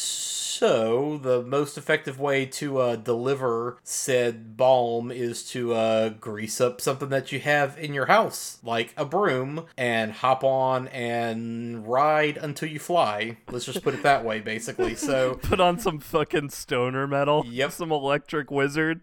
Run around your house Yep. naked, just baked in the salve. You don't need to kill an infant. Don't kill an infant to do this. yeah, just rub your cooch on a broom greased up with this poisonous goop and uh, just lose your mind. That's kind of one of those things that like I do sort of like the commercialization and PGification, like Halloween decorations and costumes of a witch riding a broomstick that still applies because like Yeah. it's a very very dark and kind of messed up origin for that, but I Yeah. like how that still didn't get lost in translation with the censorship of it being more mainstream Halloween imagery. Well, just also having a very strong sexual, feminine kind of connection, and this very pagan like marriage of both male and female power. Like, I mean, brooms have been definitely a thing in pagan culture for a long time as well, and brooms are like commonly used in weddings as well because it's kind of this combination of the phallic male penis broom handle and the like scraggly vaginal bush hair. So it's like, here you go, there's these two things put together, and it's just part of witch lore, you know, for these reasons. I tend to find that magic, historical wise, is uh, linked to sex quite a lot. And uh, Oh yeah, totally, so totally. Funny enough, we were watching Portrait of a Lady on Fire, which has nothing to do with horror or witchcraft or anything else, but there is definitely a moment with flying ointment in that movie where one of them like gets it from this other group of women who are, you know, probably doing a little bit of white magic, hedge magic, proletariat magic, just your regular everyday like, yeah, here's a bundle of herbs that we use to like force an abortion or whatever, like stuff like that, you know, and they go back and rub it on their armpits and trip balls and we were both just like, what is this? like what are they doing?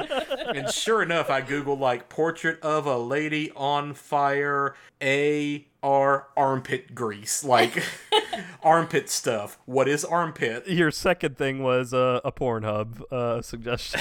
Probably so, yeah. So fun, fun witch stuff. There you well, go. and I, I I like that like this being such a period piece too. On top of a horror movie, it shows the wild origin nature of this of taking a stick that you found in the forest and writing it and applying all this ointment and all this dark, wild nature specific magic. Whereas like you have the reverence on display at least openly with the Puritan family, and then whenever the witch is involved, it's a very like wild type of magic. Yeah. Not necessarily even dark, just wild. But given the nature of like the murder of an infant, I would say it's pretty dark in this instance. Yeah, and on that note, in the week after the disappearance of the baby, Catherine kind of remains in a state of deep depression and prayer after the baby's disappearance. And early one morning, Caleb wakes up, finds his father kind of worrying over the failing crops, and William tells Caleb that they can't waste any more time searching for the baby and that they must journey into the woods where he'd set traps for food. They are basically running out of food now that their crops are failing and they've got to do something. With Heather, this was something I wanted to ask you specifically, given your background. The scenes where Catherine is fallen into this deep depression, and it is, it's depression, but being that they're a Puritan family from the 1630s, she's quote unquote coping with it in this very like religious zealot way. Was this relatable to the fears that like might have hovered over you when you were growing up in Southern Baptism? Oh, yeah, absolutely. One of the biggest pieces I think of like religious trauma I have from that upbringing is, you know, I've talked about I've had an anxiety disorder since I was a child and I've always had, you know, anxieties and depression. But when I was growing up in the church, what I was taught was, well, you just need to turn to God about that. You just need to pray about it. You know, sometimes God is being distant.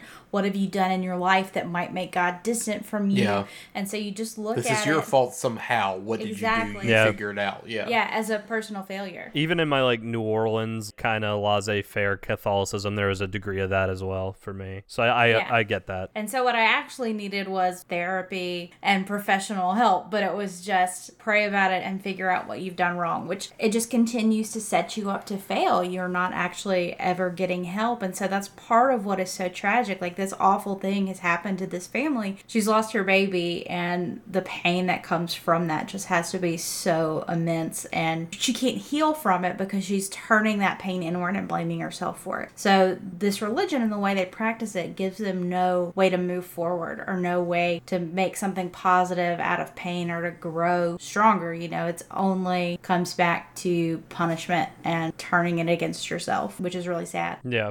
And like I'm not trying to insult anyone, especially our listeners, but anyone who is considers them religious or has any belief because hey, personally, I, I mean I'm not religious at all either. Um, I walked away from Catholicism for a lot of reasons, some of them similar to y'all, specifically you, Heather, in this regard. But I still have like a personal spirituality. I still believe in the concept of a God, but that's the difference between religion and religion being used in such problematic ways and using faith as a thing of hope. It's a bastardization of faith being hope and being strength of any kind. Um, and given the time period, I mean, Puritan 1600s, like that was like the height of it. The Salem witch trials specifically was kind of born out of all of this. I don't know. I, and I'm not trying, we're not trying to malign people that might still consider them religious, but like in the context of this movie and the commentary it's making on religion, we need to discuss these things. Sure, absolutely. I can say from my experience, part of the reason why I relate to this movie and Thomasin's character specifically is because leaving the religion I grew up in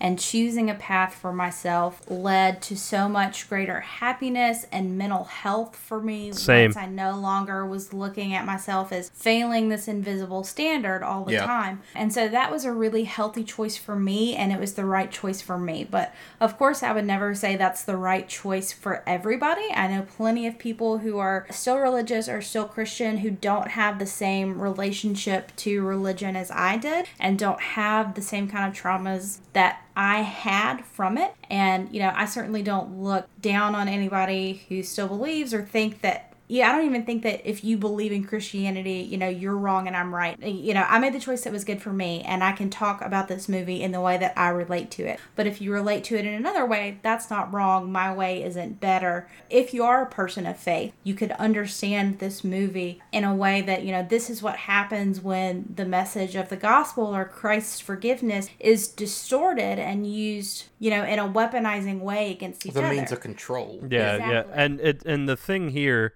for us, because like I, I also have a lot of friends who are atheists, agnostic, and I have a couple friends that are still religious. And the thing is, the key difference is respect and not letting those religious beliefs get in the way of like their relationship with you and and each other. Yeah. and that's what's going on here in The Witch. One of the fears, specifically geared towards religion and the family, is there's really no respect for each other, like at all. And honestly, I don't even know if there's love between some of the members of the family. Like I, I think the mom, and if she does, I may have missed it, but she never to me shows any affection towards Thomasin throughout this entire movie. There's one scene where she shows affection, and I think this is sort of indicative of even if you want to look at this film from a Christian perspective, this is a family where their view of Christianity is focused entirely on punishment and wrath from God rather than grace and forgiveness, which are the good sides of Christianity that you could be focusing on. And so the parents who are teaching this sort of warped view of God that's only about God's wrath and not about mercy is kind of played out in their relationship with the children. And it's this really abusive form of love that they are giving the children.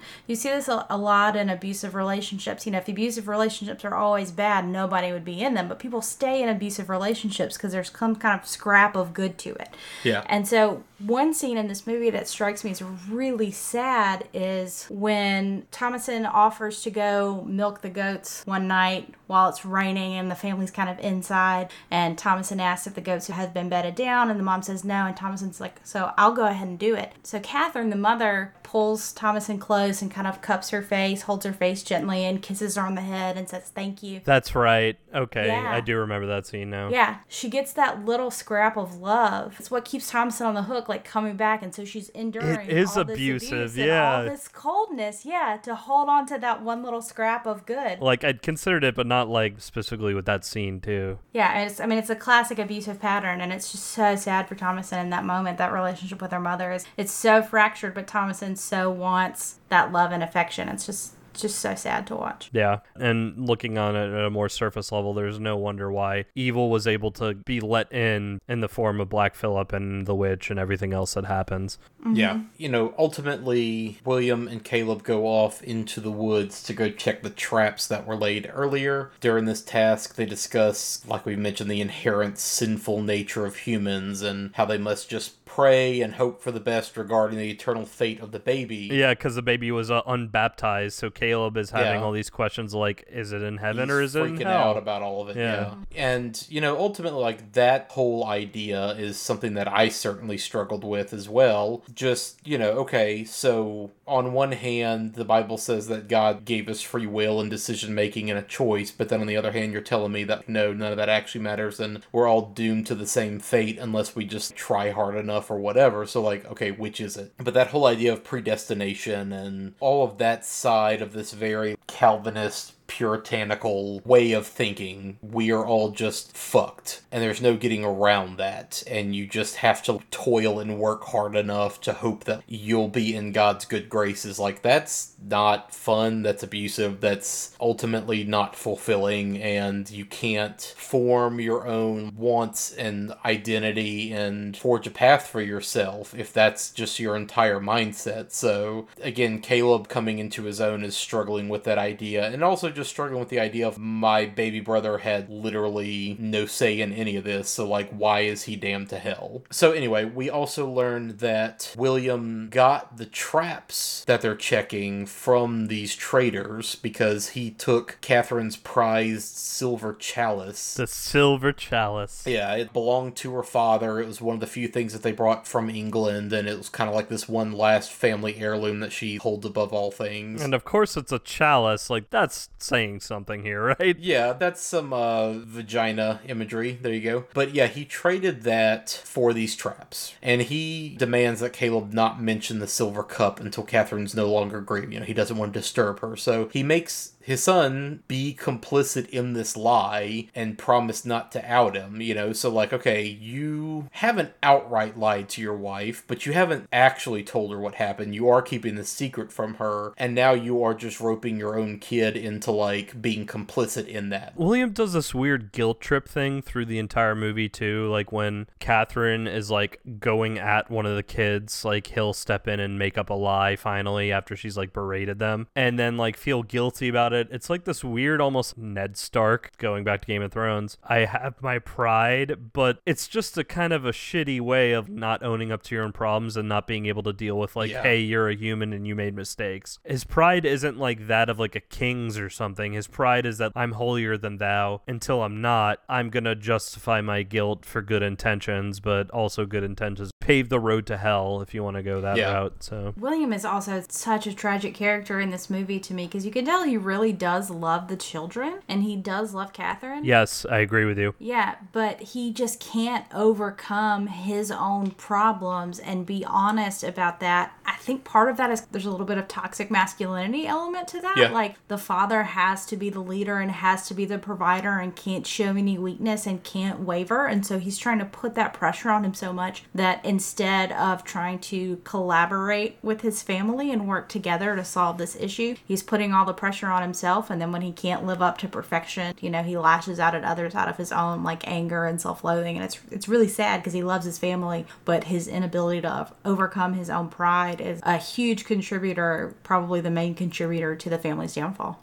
Yeah. Yeah. So on their way out of the woods, they have the horse and they have the dog, and they are going to check the traps. So they find nothing in the traps, and they're kind of disappointed. Like, okay, shit, what do we tell everybody when we get back and we don't have any food? What are we gonna do? And they encounter a hare, and hare as in like rabbit. This is like one of the big, tall, brown kind of English hares. Its eyes are fucking wild, by the way. It's like bulging out. Yeah, it kind of sits there and like stares at them kind of hypnotically. They're struggling to get this giant smoothbore fucking flintlock rifle thing loaded and prepped, and they're scrambling to get this rifle put together to try to shoot this rabbit. And of course, the rifle like powder burns and backfires and Because it was cursed. hurts William a little bit. Yeah, exactly. And the rabbit dashes off. So we could safely say the rabbit. I know I'm kind of jumping ahead some, but I mean it's pretty safe to say that rabbit's a witch's familiar, right? Sure. Yeah. Ra- rabbits and hares have long been associated with European witches specifically. If you want to go that route, then like, what if the witch came over from Europe with the the colonists? Possibly, yes. Rabbits and hares are also kind of tied in with Chinese witches as well. Are cats then more of like an American modern take on on witches familiar? Yes, I mean, the role of the rabbit has kind of now been filled with cats, and rabbits are very much like an old magic thing. I mean, they're associated with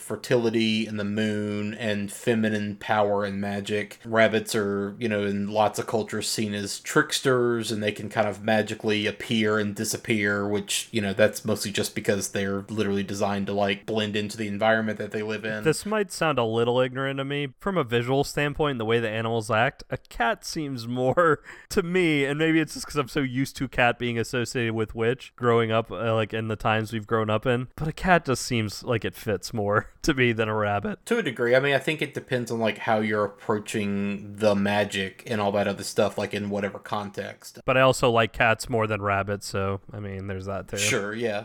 um, rabbits and hares being like a fertility thing is obviously just tied to the fact that rabbits, you know, fuck like rabbits. Hell yeah. Another kind of interesting aspect is rabbits are kind of lowest on the food chain. So, like, they're always an animal that is being hunted. And the way that they make up for that is by copiously fucking and making more rabbits, right? So, just kind of the rabbit as a symbol So you're saying they're ties the in a lot. they're the doesn't matter had sex of the animal kingdom. Basically, yeah. But witches often take the form of rabbits. Right. You know, not just that they're familiars, but they like take the form. And, you know, in other cultures, you know, other animals are like foxes, hyenas, magpies. yeah, I've heard of Like in like cats, a you know? jackal. Yeah, yeah. Yeah. The trickster animal is very different across different societies. Yeah. So just keep in mind, like, anytime that you see this cute little bunny, It didn't look real cute to me. Its eyes looked fucking it's- horrifying. yeah. I love rabbits, and I think rabbits are very cute. But I have to agree, that's a scary looking rabbit. Oh yeah, no, Yeah. I don't mind rabbits either. I know I said I like cats more, but that doesn't mean I hate rabbits. But that rabbit, like, there's something in its eyes. Like they they got the right rabbit for this movie because it was unnerving to look at. Yeah. Meanwhile, Thomasin is toiling away doing chores like fetching eggs. And of course, we have this moment where she drops one and it's, you know, got this dead embryo in it, which, you know, okay, creepy. Your chickens are now laying fucked up eggs. Yeah, if that wasn't an omen, I don't know what was. Yeah. Also, just shoveling shit out of the um, goat stable, right? And there's a great moment where, like, the two fraternal twins, Jonas and Mercy, they are fucking running around the farm, chasing after the big black ram that they let out of the pen. And they're chasing it around the farm, you know, singing their sing songy Black Phillip song, just generally being little shits. All right, let me read some of the lyrics of the Black Phillip song. If this doesn't scream Satan to you, I don't know what does. Black Phillip, Black Phillip, a crown grows out of his head. Black Phillip, Black Phillip, to nanny queen is wed. Jump to the fence post, running in the stall. Black Phillip, Black Phillip, king of all. Black Phillip, Black Phillip, king of sky. Black Phillip, Black Phillip, king of sea. We are ye servants, we are ye men. Black Phillip eats the lions from the lion's den. Like that's Yeah. such a satanic like incantation. Yeah, and there's a great moment where, you know, these two kids are running around being little shits, and Catherine is just yelling at Thomasin, like, why aren't you watching them? You're supposed to be taking care of them. And there's the moment where she was literally shoveling shit and watching these kids run around like little badasses, and her just having this moment of, God damn it. You know, just like, fuck all of this. Just miserable, right? Well, it's not her fault because like she's trying to sho- literally shove shit, like you said, and Yeah. the two twins are being assholes, and no one else is watching them. Yeah, and again, what is the mother doing? So much of the time, the parents are yelling at the kids, "Why didn't you do this? Why didn't you do this?" And like, what are the parents doing? Sloth. Yeah. Um, Yeah. The Book of Matthew specifically relates the form of the Christian devil to a goat. So that that is also like kind of a direct. Oh, hmm, this giant black goat with its curvy horns. Yeah, tell me that's not like creepy as fuck. For Black Phillip, for one second, I heard I think there were like two or three different rams that they had on the set to represent Black Phillip. There was just one ram, oh, it was only just and one. apparently he was an asshole. That's what I read. I read that like the ram that they had for a lot of scenes was a giant asshole. Yeah. So it's probably Satan. Injured Ralph Ineson like Yeah. three times, put him in the ER. Like apparently that goat was a fucking asshole. So it was literally a demon. Yeah, and Robert Eggers has been like, I don't ever want to work with goats again. I don't think you can train a goat. I don't think they are pleasant animals to be around. Fuck this thing. He just like everybody had such a terrible time with it. Hey, no wonder why uh maybe historically why they've always been associated with devils. Yeah, but he was like, yeah, all the other animals that we had in this movie were like the most well trained, well behaved animals. Fuck that goat. so anyway, yeah, William and Caleb return to the farm empty handed. I mean, did the goat ever really had a chance? They cast him to play Satan. You know, he's just Yeah. he's just doing his job. Yeah, no, he's doing a great job. He should have won an award with how good he's doing. Yeah.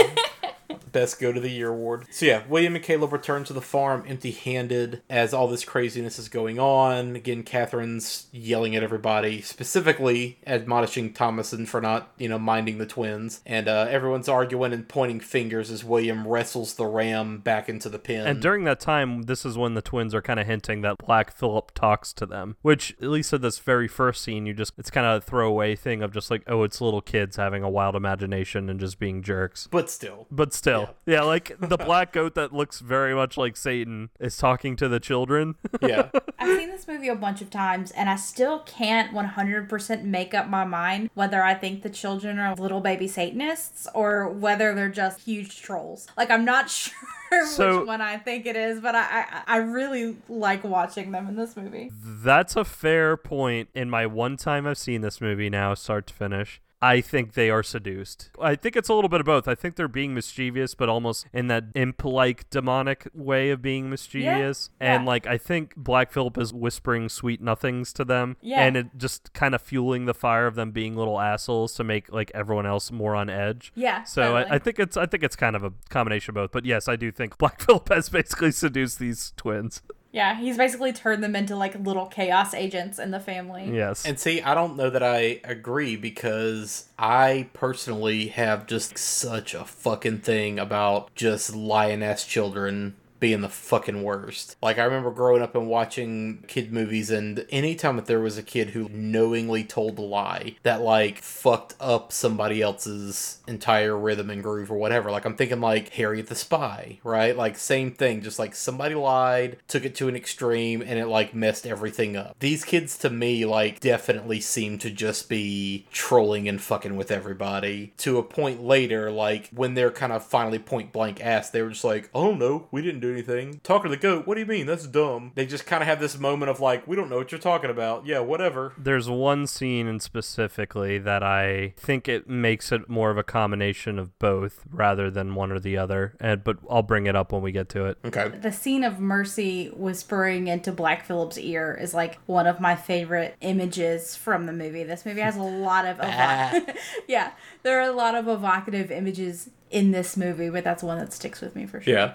Catherine is also angry with William for leaving the farm without notice and leaving her alone. Caleb covers for him by lying that they were going out to look for an apple tree that he claimed to have seen. Again, he is like sticking to covering his dad's ass. I feel like Caleb is like mommy's favorite. Was I the only one who got that? And totally, he's Yeah. the golden yeah, child. like he's yeah. the golden Yeah. child. Thomasin is definitely the scapegoat. But specifically from the mom, like I think, like you were saying, Heather earlier, I think William does truly love all his children, specifically Thomasin and Caleb. But I think his mom definitely picks favorites, and Caleb is at the top of that pecking order. Yeah. Mm-hmm. And to that point, Catherine buys this lie, and she still chastises Thomasin for not handling the twins and orders her to go wash her dad's dirty clothes in the creek. Which, undressing your dad is weird. Let's just go ahead and say that. He just kind of stands there and raises his arms while she goes and undoes his shirt and pulls it out of his pants and takes it off of him and everything. Like, bruh, that shirt's not hard to get out of, but undressing your father is definitely awkward. But uh, he looked pretty ripped, am I right?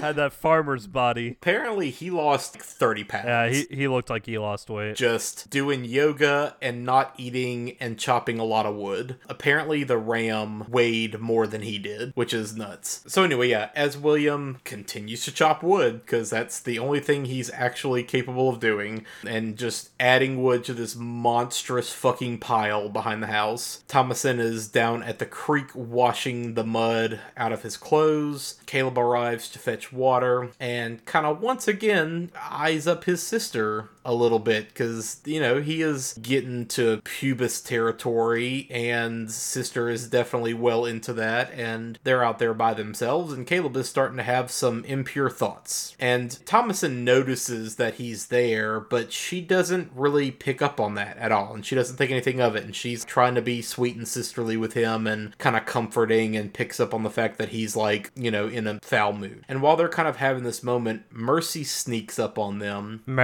Pretending to be the witch of the wood, who actually was the one that kidnapped Yeah. the baby. They kind of have this idea that a wolf kidnapped the baby, and that's like the story that they're all agreeing to. And of course, Mercy's like, I be the witch of the wood. I took the baby. Well, and and the twins are thinking Thomasin had something to do with it actually because Black Phillip has been telling them that. Well, they all blame Thomasin. Yeah. They all blame Thomasin. Like that's definitely the thing is everybody in the family, like whether they say it outright or not, everybody blames Thomasin for the baby going missing. I really feel bad for these little kids. I think they're too young to like really be culpable for what they're doing. oh, a thousand, But- a thousand percent. Yeah. They grow up in this family where Thomasin has clearly been the scapegoat for all the problems for so long, and so it's just natural to blame her. And so it's not really their fault, it's definitely the fault of the parents, but it still just sucks. Yeah. You feel so bad for Thomasin. Yeah. And this is a moment where Thomasin kind of fires back. You know, instead of just letting, you know, the two twins rub in this guilt and try to make her feel bad about the baby going missing, she kind of fires back at this point and just says, No, I'm the real witch of the wood. And if you don't quit and don't speak a word of this to mother and father, you know, I will harm you, I'll kill you, I'll put a curse on you if you tell anybody, right? Like she's just innocently taunting and kind of firing back. And you can tell Mercy is actually taking it seriously. Like, my older sister is telling me she's a witch. Like, oh god. Isn't it ironic? yeah. Don't you think? Mercy. Mercy.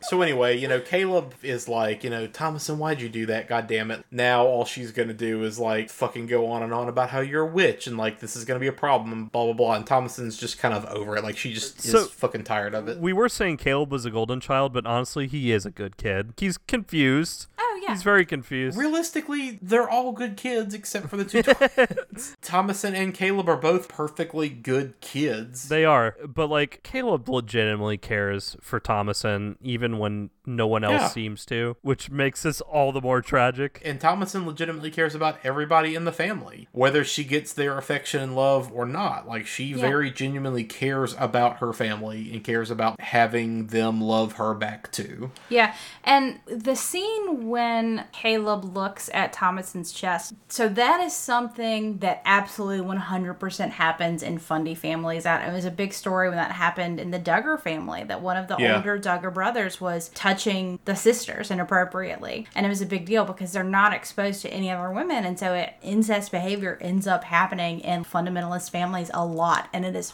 horrible. On one hand, it's pointing out that this real abuse can happen when you're in these isolated situations. But on the other hand, you see that Caleb sees it, but he doesn't actually do anything. He doesn't act on it. yeah, he you know? doesn't do Yeah, anything. and he has a lot of So shame You almost can't of it, blame him for that. Yeah. I don't think you Yeah. can blame him for it, but you can certainly blame the parents. Thousand percent. Yeah, and so you can think about how, taken to its extremes, that kind of insulated society can be a breeding ground essentially for issues like that. But I think Caleb, to his credit, seeing something and acting on it are two different things. Yeah. And he doesn't want to hurt his sister, I don't think. Yeah. So later that night, over their meager dinner of corn mush and one piece of shitty unleavened bread that they all break up and pass around, Catherine starts kind of really pointedly questioning Thomasin about the missing cup and have you seen my cup lately? And do you know where it went? Did you touch it? Blah, blah, blah. Meanwhile, obviously, Caleb and William are just kind of sitting there with their mouths shut, not saying a damn word, and just keeping to their lie. To the point where Thomasin just gets up and leaves the table, and she goes out to check the bleeding goats because the goats are out there just screaming. And what does she find in the darkness of the goat stable but the fucking hare just still sitting there silently staring creepily With its at her, bulgy right? eyes. Mm-hmm. So that night, the kids kind of all lie awake upstairs in the garret, the second floor attic kind of space, right? And there's this great scene where, like, all the kids are literally laying in their little sleeping bags around a candle, and they're all kind of listening in on mom and dad right below them arguing about moving on from the tragedy of the baby to sending Thomasin off to serve another family now that she's become a woman and had her period. And Kate is definitely like convinced again that Thomasin is kind of the root of a lot of these problems and just wants to like get rid of her. Again, just some of the complications of like now being outsiders from this larger community and how do we still try to exist within that? Like, who's going to take our shitty crops? We have to go still have some kind of communication with this group. Um, and again, just their fears over food. You know, what are they going to do? Their crops are failing. They haven't caught anything. Are they going to make it through the winter? The kids are listening in on all of this parental anxiety. There's that great moment where Catherine, like, literally just stops and kind of looks, you know, up at the roof and just says, you know, hey kids, are y'all asleep? Are y'all, and they don't say anything, right? But they're all just still up there eavesdropping. And that's definitely something that, like, all kids do Every Yeah, growing yeah. up, right? Every kid has, like, done something similar to that. Also, reminders as we get to parents' age. Yeah. you know, if any of us ever have kids, our Be- kids are gonna be be, aware your kids are going to be creeping yeah so in the very early dark of the morning thomasin wakes up and goes outside and catches caleb saddling up the horse. And he's of the mind that like okay i'm gonna go out in the woods. I'm gonna find food. I'm gonna check the traps and come back so we have food so that father doesn't have to take us into town and get rid of you and you know do all this other stuff like i'm gonna do the work to like save our family and Thomasin's like, cool, I'll let you go, but I'm coming with you. And Caleb initially is just like, no, you can't come. And she's like, I'm to fucking come along with you or I'm to go wake up mom and dad right now, right? So she pressures them into going. While they're out in the woods, she is riding the horse and Caleb is leading the horse, carrying the giant fucking rifle. They're out there with the dog as well. They kind of have this moment where they reminisce about before they left the settlement and how fun the family used to Yeah, be. sounds like things so were you get the better. impression that like things yeah things were fine when they were still in the settlement um, and they once had a decent family life right? But immediately once the realization sets in around yeah but that's not where we are now both of them kind of somber up right? So again they encounter the hare in the woods again and the hare immediately spooks the fucking horse because the hare is creepy shit and it causes the dog to like bolt off and chase after the rabbit deep into the woods. And of course caleb is like well shit i gotta go after the dog and go after the rabbit and i gotta get the rabbit. And so he runs off deep into the woods and the horse still freaking out chucks thomasin and knocks her out. Like we just have like a cut to black immediately as she is thrown to the ground then we cut back to catherine and william yelling their names and searching the edges of the farm and the woods for the kids and evening is coming on. It's getting dark. I love the detail of literally they just like tied the fucking twins to the fence with bells and they're just like screaming like let us go. Well deserved. yeah. Oh yeah. that's like maybe the most humorous part in the movie is just seeing these two little shits like literally tied with bells to the fence so they can't get off and go anywhere. and by most, you mean only. Yeah. Y'all know how there are some kids that are just adorable moppets, and then there are some kids again that are just little imps that are agents of chaos and destruction. That's, That's these, kids, certainly. They might look like moppets, but no. Yeah. But Um it's the devil's fault. yeah. It's maybe not their fault. But yeah, while they're kind of on the edges of the woods, Thomasin hears their, you know, yelling their names and she kind of ends up finding William. Caleb is lost deep in the fucking woods, and he is going like into the deep thicket of the woods. It's getting dark. He's getting lost. He's getting turned around. Don't go down that road. Yeah, he ends up finding the dying body of the dog who is eviscerated. Great, love that trope. Kill the innocent pets. Love you horror movies. Yeah. Fuck off. I hate that trope so much, and horror movies do it so much. It's maybe even implied that the witch rabbit did it. Yeah. Because the dog is chasing after the rabbit, and you just hear this like rustling in the bushes, and then like, and then, you know, eviscerated, gutted Yeah. dog. Caleb sees the hare and chases it into this clearing, and there is the witch's hovel. And this is like a lean to mossy, built into like the body of a dead tree and kind of in the crook of like these rocks kind of hovel. It's what you would suspect an evil satanic witch would live in. Yeah, right. As he's just kind of trying to like make sense of what is this in the middle of the woods, the door kind of creaks open and slowly, seductively, this beautiful young woman in a red cloak walks out, breasts out, lips, you know, all red, wearing a red cloak, hair falling out, very much the like seductress version of the witch. And this young boy is very like, bitty bitty bitty bitty bitty, just kind of starstruck. A good good girl. yeah. See, this um, is what's wrong with me and why I would also be taken in by the witch because you guys were describing it like, oh yeah, it's a hovel. It's where this Satanist witch would live. And I'm like, oh, it's like a cute little earthy, like charming It's a hobbit hole. Yeah. Exactly, yeah. If I'd a hobbit hole was in hell, I guess. no, I, I, I understand you. But yeah, this beautiful woman kind of draws him near and he's terrified, but he gives into it and she kind of leans over and kisses him. But then you see this decrepit old creepy hand jump scare out of nowhere in the frame, reach up and just grab him by the back of the head. And like you kind of see the kiss turn into like this bite and then it cuts to black. Doesn't matter. Had sex? Question mark. Question mark?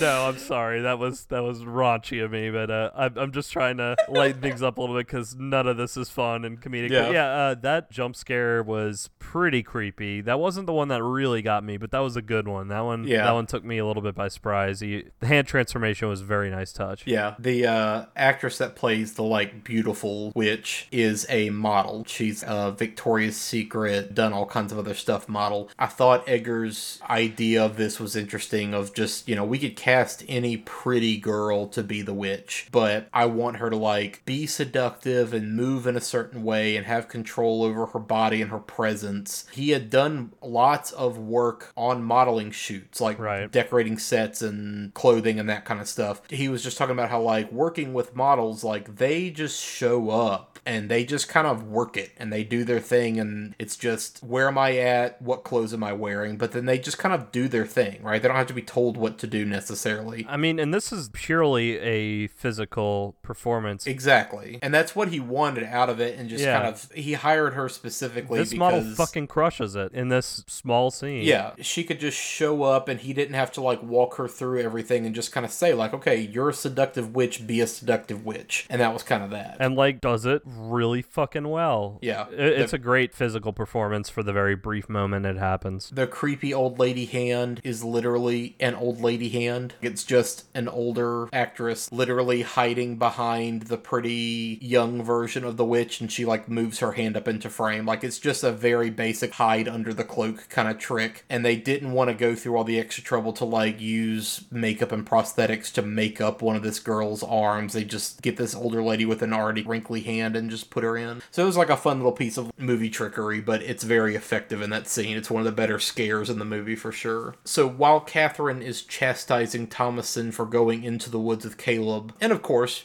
bringing up all these other past accusations in the process, right? William finally reluctantly confesses that he sold Catherine's cup. And that's where the cup has been. Like, once Catherine brings up, like, and you took my cup, and blah, blah, blah, he finally confesses, like, no, that was me. Hey, uh, cool parenting there, bud. You let both your kids get Yeah, chest. let your daughter yeah. like take the blame for it forever. Yeah. William vows that he's gonna like venture out into the rainy night until he finds Caleb. You know, so this is the point where he's just like, okay, I gotta make make this right. So he's putting on all of his gear to like go out into the rain and find him. Meanwhile, Thomasin goes to check on the goats again in the rain, and on her way back, she's the one that actually finds Caleb stumbling naked and delirious near the house. What a creepy scene too, like him just appearing. Yeah. Think about whatever the witch did to him. Like she definitely hexed him and did something like that, but like what did she do to him otherwise? Yeah, it's never made clear. He has a bite mark on his fucking yeah, like cheek. very fucking creepy instance. Yeah. So the next morning, Thomasin is milking the goats, and the twins kind of tease her that Black Phillip told them she cursed Caleb, you know, and they kind of threaten to tell the parents that Thomasin's a witch. In that moment, the goat squirts blood into the bucket, and of course, the twins see this and just kind of take it more as a like she is the witch kind of sign.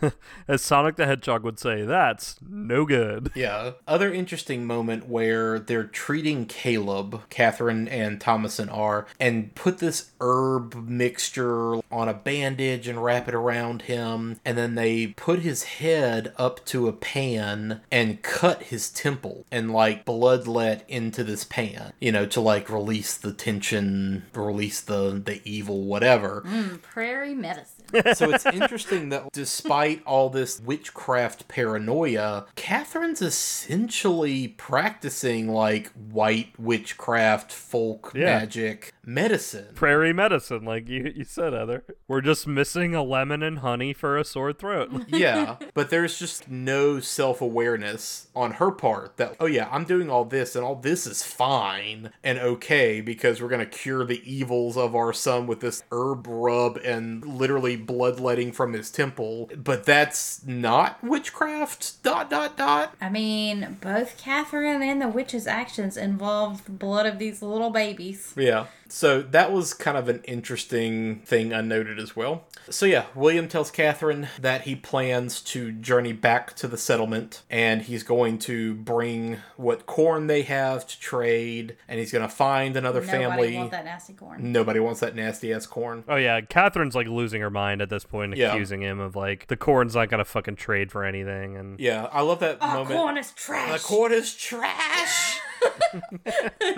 she does channel quite a bit of the character from Game of Thrones and like in her mania. Yeah. This scene too, they're like up in the little attic room as she's tending to Caleb and she's just like not leaving his side, obsessing over him. Again, you know, William says that he's going to go to town. He's going to bring Thomas Thomasin and like basically find a family to sell her to and then find a doctor to actually inspect Caleb and figure out what's going on cuz he's completely comatose. And Catherine at this point is just finally saying there is something going on. There is witchcraft here. There is something weird happening. She also kind of has this moment where she breaks down and finally just confesses that I fucking hate it here. I wish we never left England. Why are we here? Like everything that's going on, like, you know, she is just on the brink of a crisis of faith because of the weight of everything. Like she literally says, I don't know that I can ever love again. I don't know that I can ever like have the same level of faith and belief because of the hardships that I'm going through. So she's really, really starting to break down. So at this point, the family is kind of all toiling together, gathering up all this shitty corn to bring to the settlement for trade. They're all outside working on the corn, and then they just hear this fucking gut curdling scream, and it's Caleb, and they all rush inside and rush upstairs. This is just a kind of a weird aside, but like it's not even necessarily a horror trope because it's it's another genre of stuff. But a trope, especially in horror, that creeps me the fuck out is when there's like dead silence and then you just hear a scream from like off screen or like Yeah. behind a door or something. Like that always is super unsettling and effective towards me. Like the only part of paranormal activity that actually legitimately scared me was like the final night when everything goes down when she like gets up possessed and leaves the room and goes downstairs and there's like 10 seconds of silence and then she just fucking screams from downstairs that creeps me out and this is the same thing It- it's a, and along those lines of just kind of silence, everyday normal stuff, and then a scream coming from out of nowhere. Sure. Yeah, yeah. They all rush upstairs and find that Caleb has finally kind of awoken from his coma, but he is like screaming about pain in his stomach and in his bowels, and he kind of goes rigid again and gets lockjawed, and they're trying to pry his mouth open. It reminded me of when people like do their final transformation thing and the wailing before they like eat it. Yeah, that really. body twitch. Yeah, It's very similar, yeah. And like he's lockjawed to the point that he's biting down so hard it's causing his teeth and gums to bleed. But they pry his mouth open and he like vomits up onto the floor this small crab apple. And Catherine immediately, again, this is where she's finally convinced this is the fucking work of a witch. Something is happening. And the twins immediately jump to like, it's Thomasin, it's Thomasin, she's the fucking witch, it's Thomasin, she's been doing all this. Well, and the significance of the apple too, by the way, right? Well, yeah, he exactly. made that white lie of saying I went out into the forest to find an apple tree. Yeah, and Catherine immediately sides with the twins because she's already paranoid and convinced that Thomasin is like the root of a lot of these problems, and she believes that there's witchcraft happening. So, of course, when the twins all kind of connect the dots, yeah, she believes the twins. William's still a little bit skeptical, and twins start acting weird. You know, there's a point where they all start trying to pray over Caleb, and the twins are like being fidgety and, you know, saying that they can't remember their prayers anymore because they're bewitched. So yeah, all the stuff with the twins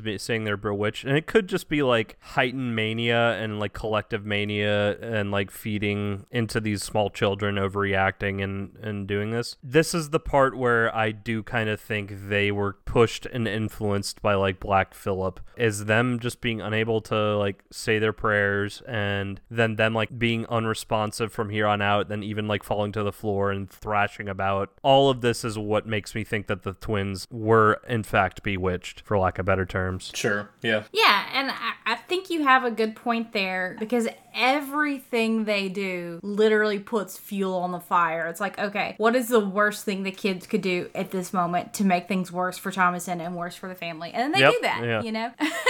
I, don't think most kids would just do that on their own. I, I'm starting to agree with you. I and they just maybe, keep bringing you up that Black Phillip told them this about Thomas, and Black Phillip told them that. Yeah. Like, yeah, like you said, Heather, it's perfect. No matter how clever small children are, I don't think they'd go this far. Yeah, and they might not even be conscious to the extent of which they have been, you know, ensnared by Black Phillip, but I definitely think he has taken root with those kids Yeah. for sure. So yeah, the twins are like specifically fucking rolling on the floor and screaming and crying and kind of mocking Caleb's pain and screams. And this is like one of the most kind of amazing kid acting bits that I've oh my seen in a god, long this time. kid fucking acts the hell out of the scene and does such a good job. He has this moment of divine clarity and ecstasy where he is crying out, I can see the arms of God.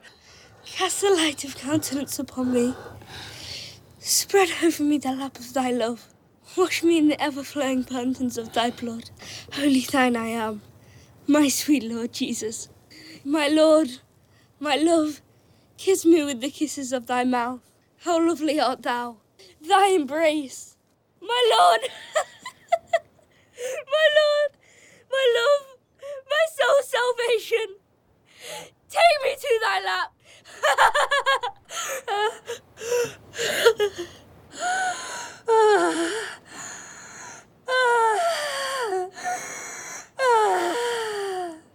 he has this moment of just complete and utter joy and then he slowly slumps down and kind of goes limp and stops breathing It's like a passionate proclamation for his love for God and Yeah. Christ and everything. Well, and before that, he even is saying like one more when he's just like screaming and having pain of like the problems with his bowels and stuff. He says, or the hare, the raven. she has me she has me like She has me, saying she a lot has of that me. too like she's doing this to me she's twisting my guts and all this But like the way that you could take that is like, and this is one of those small things that if you're not paying attention, you don't catch. They will glance at Thomasin as he's saying this. Yeah. Like she has me, she has me. So you can tell that even the dad is starting to believe she's the witch here. Yeah. Or she's hexed or cursed or whatever. But yeah, like he says, the raven, the hare, the man wields the axe or something like that with an axe. And I think he says one other animal. I couldn't remember, but like some weird cryptic bullshit that makes a point. Like the hare is obvious, but then like we'll find out later on like what the raven means and Sure. like the man with the axe. And another thing too with the way this kid is doing this whole like monologue proclamation of Christ like as he's dying. It's done in this weird way of you could interpret it as he is legitimately like entering heaven as we speak or he's delirious or it's devil fucking with them basically.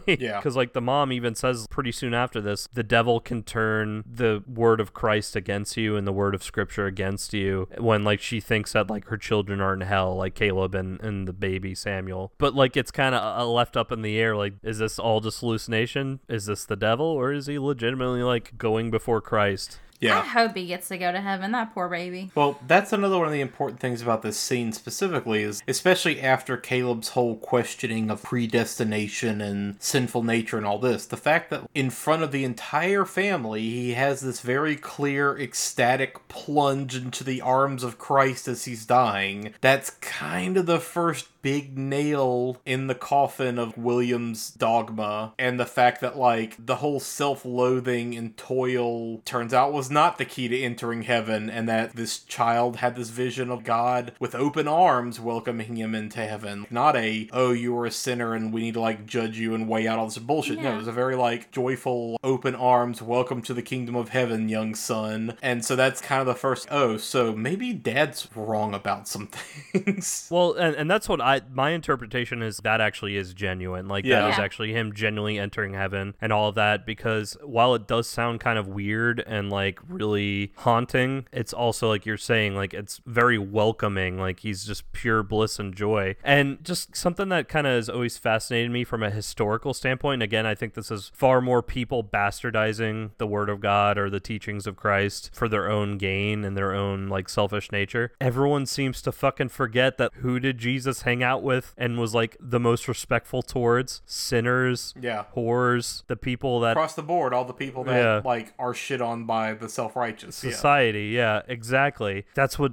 blows my fucking mind to this day now in modern times. People using religion as this thing of control and like separating people from other groups of people is like it's in the Bible, literally in the scripture. Like Yeah. he's hanging out with the lepers and and the prostitutes and sinners. Who the fuck do you think he has respect for? You or like the fucking mega million church pastor? yeah No, fuck that guy. Like I, I'd like to imagine Christ would kick him in the nuts. yeah exactly. Yeah, exactly and you know, this is a, a movie where, you know, it's something we talked about at the beginning. The witch absolutely exists. The witch is real. So this is a movie where there is a devil, there are witches, there is this supernatural side. And so what's to say in the realm of this movie, you can just take it if the devil and evil and witches exist, then who's to say that Christ and God and Jesus aren't real in the realm of this movie? Yeah. And that is like a really hopeful note. You know, I hadn't ever thought about that scene in a way to like take it literally and like hope that that was a real experience for Caleb. But I like that interpretation because it does give a little bit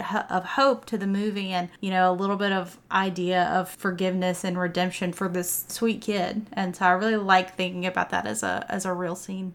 Us talking through this really recontextualizes a scene that's about to come up that I will bring up to y'all and see what you think. So Thomasin runs out of the house and she kind of runs to the comfort of this tree on the edge of their property and William kind of runs after her and you know they kind of have this brief moment of like yeah you remember like you know how pretty this tree was when we first moved here? And you know it, it hadn't really been pretty since then and but it's still a pretty tree. It's going to be our special tree. You know I was going to put like a whole field of wheat right here as well and then we were going to have a full barn and we were going to do this and do that. So be real with me. Are you a witch or not and all of that like haha sweet moment turns into like accusations and her innocence being questioned and him basically just saying like you know i love you you're my daughter but we're gonna have to like bring you back to town and put you on fucking trial if you don't tell me the truth and tell me what's going on here Yeah, he turns he turns what could have been like an endearing, like great comforting father scene into like this kind of manipulative, like now tell me the truth. yeah What um I want to know is why are you been chopping all that wood when you're saying, well, I was gonna plant this wheat field to hook. Yeah, I was gonna do Maybe that. if you I would've was gonna do that. Yeah.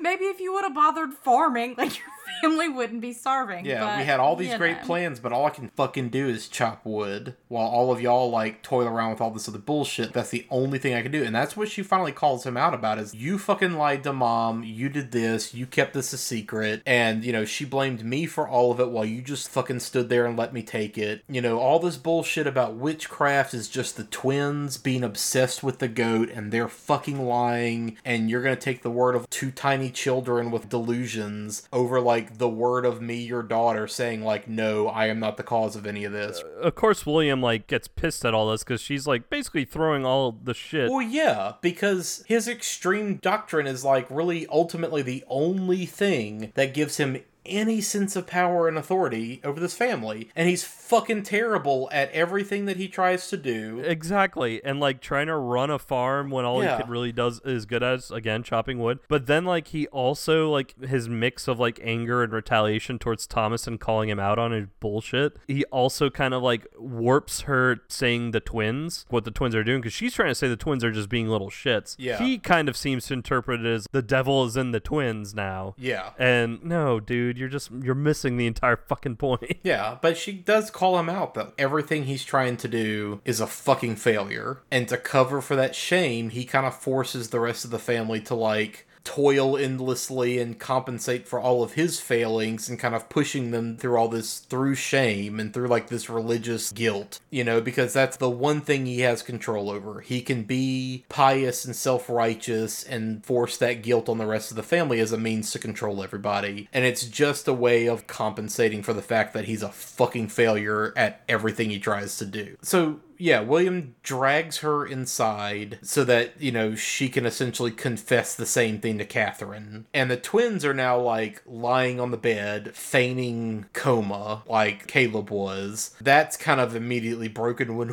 William walks over and is just like, fuck it. These kids want to act like little devils. If the devil's really inside of them, then, you know, what's to keep me from doing like Isaac and dashing this kid's head upon the rock? And he, like, picks Jonas up off the bed by like the scruff of his neck and is fucking shaking this kid and yelling at him. And of course, they immediately snap out of their like game and they start screaming. And Mercy also jumps up and is hitting his arm and, And everything. Catherine's like, please don't do it. Yeah, Yeah, like- but this is immediately yeah. where Thomasin's like, fucking see, they're just playing around, they're just lying, this is all bullshit, this was all a jest. And William just doesn't want to hear it, and he basically just throws all three of the fucking kids in the goat pen for the night and boards them up in it and just says, I will fucking deal with y'all in the morning. We'll find out the truth then, but in the meantime, Yeah. y'all are all going in here and getting the fuck out of the way. Well, and at, at some point, the twins, I think you might have mentioned this earlier, I can't remember, but at some point, the twins even like tell them about the milking the goat and the blood coming out and all that stuff, like about Thomasin. So, again, going back to like William is now kind of believing that there's something wrong with Thomasin. Yeah. Instead of just punishing the twins for being little assholes, he's punishing everyone, doing it in a very Puritan way, I guess, of like Yeah. fucking literally boarding them up in the barn. If the guilty party doesn't come forward, everybody's punished. Yeah, and then the scene after he's boarded them up, and you see him praying outside of the little goat barn. That scene is so frustrating and again so revealing of William's major flaw, which is pride. And it's so funny, you know, you hear all the jokes and memes about people offering just thoughts and prayers, and there's what William offers, you know, he's oh my god, yeah.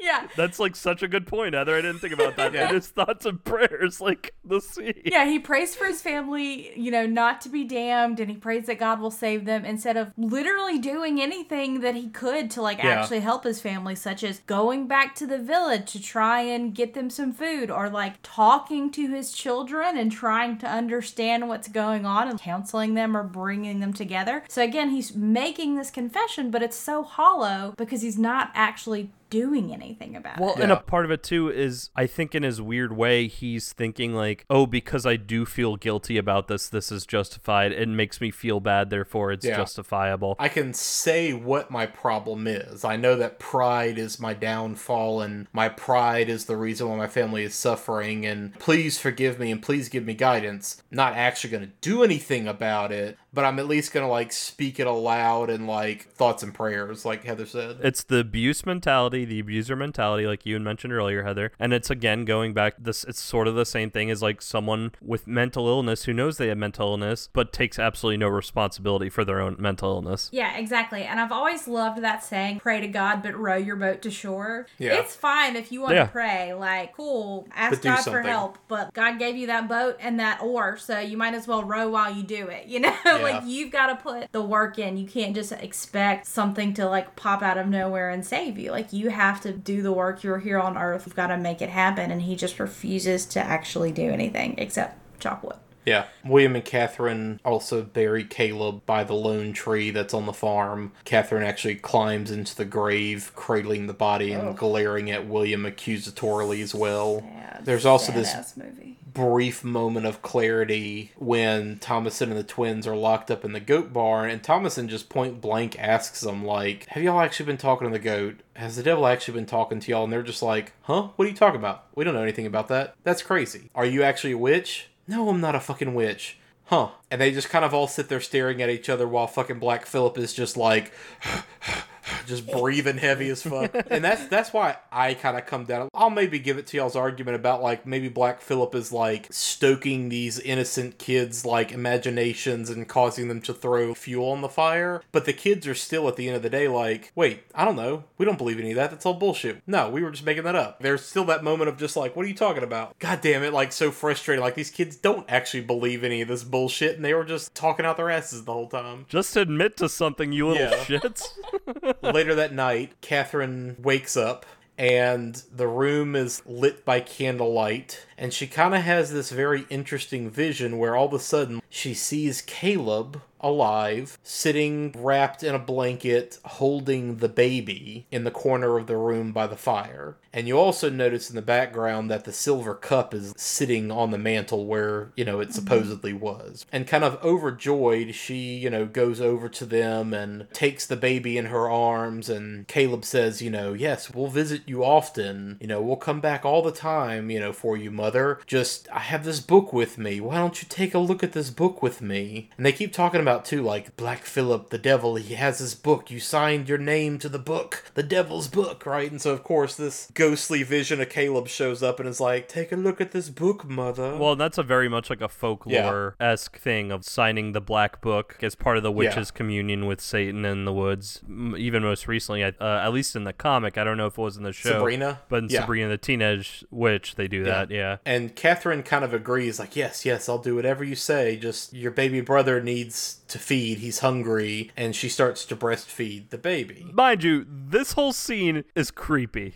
Oh, yeah, all of it's creepy. So this is like this is the thing kind of going back to like recontextualizing Caleb and at his death scene like after us like talking through it. A part of me was at first wondering like is this the witch and Satan fucking with them? And I went back and forth between that and like, or is this Caleb and Samuel literally them like as ghosts from heaven, even if you want to say like, and the book instead of like, it's hinted that it's the book that the devil uses, or is it biblical in nature Nah, and I them think and this all is that? just like straight up. Yeah. It, this is the witch. This is evil. This is the witch. So this is what I agree. I went back now to this is the witch uh, or Satan or whoever fucking with them because Caleb and even Samuel, if they did leave this mortal plane for like heaven, I don't think they would be coming back to any of this. No. Like, cause there's because that's the difference in this movie between good and evil. Evil is very much literally, physically even represented and is actually doing stuff to this family, whereas the quote unquote good in heaven or whatever is all just in passing. It's just talking. It none of it is like actually intervening in their lives, quite like evil is. Yeah. So I took this as evil fucking with them. This is also the scariest scene in the movie to me, for sure. This Oh, is.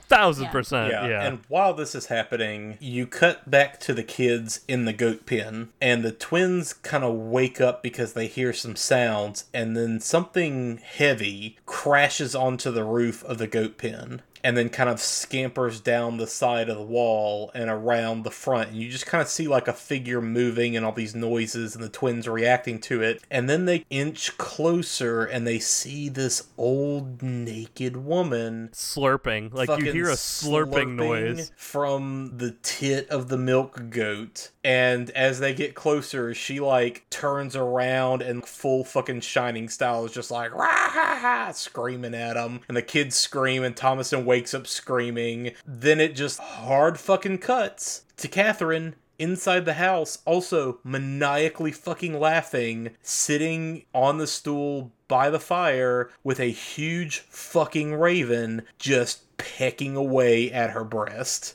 as she's like maniacally laughing and just in ecstasy. Cut to black again. This whole scene, that jump scare of the witch turning around, and then hard cut, like you said, to like a raven pecking at her like that. That's the scariest moment of the movie to me, like this whole sequence. fucking terrifying. Absolutely. that witch jump scare is fucking terrifying. Um, like one of the scariest things I have seen out of all the movies we've covered on this Yeah. podcast. Um, and apparently, this is kind of a recurring nightmare that Robert Eggers has had his whole life of just like seeing. Jesus Christ, really? yeah, like kind of seeing like an old woman off in the distance and getting closer and her turning around right as he wakes up. Like that's just kind of always been this recurring nightmare that he's had. Well, that's a common thing with sleep paralysis and night Yeah. terrors, and like the historically, like the idea of being cursed or hexed, uh, is you have. I think it's also even with like Dybbuk boxes and Jewish Yeah. folklore. When you're cursed like that, you have visions and dreams of an old hag basically terrorizing you. Oh man, that's so creepy, and just to see it actually happen on screen was It's pretty great. it was terrifying. It yeah, it's a good scare. Like got me pretty good. So the next morning, William wakes up and gets out of bed, and we see Catherine beside him, also kind of blinking awake, and she's bleeding through her shirt. But he gets up and kind of stumbles outside and discovers that the goat stable has been fucking torn to pieces. It's just busted apart. Corpses of these goats are just strewn everywhere, slaughtered. The twins are missing, and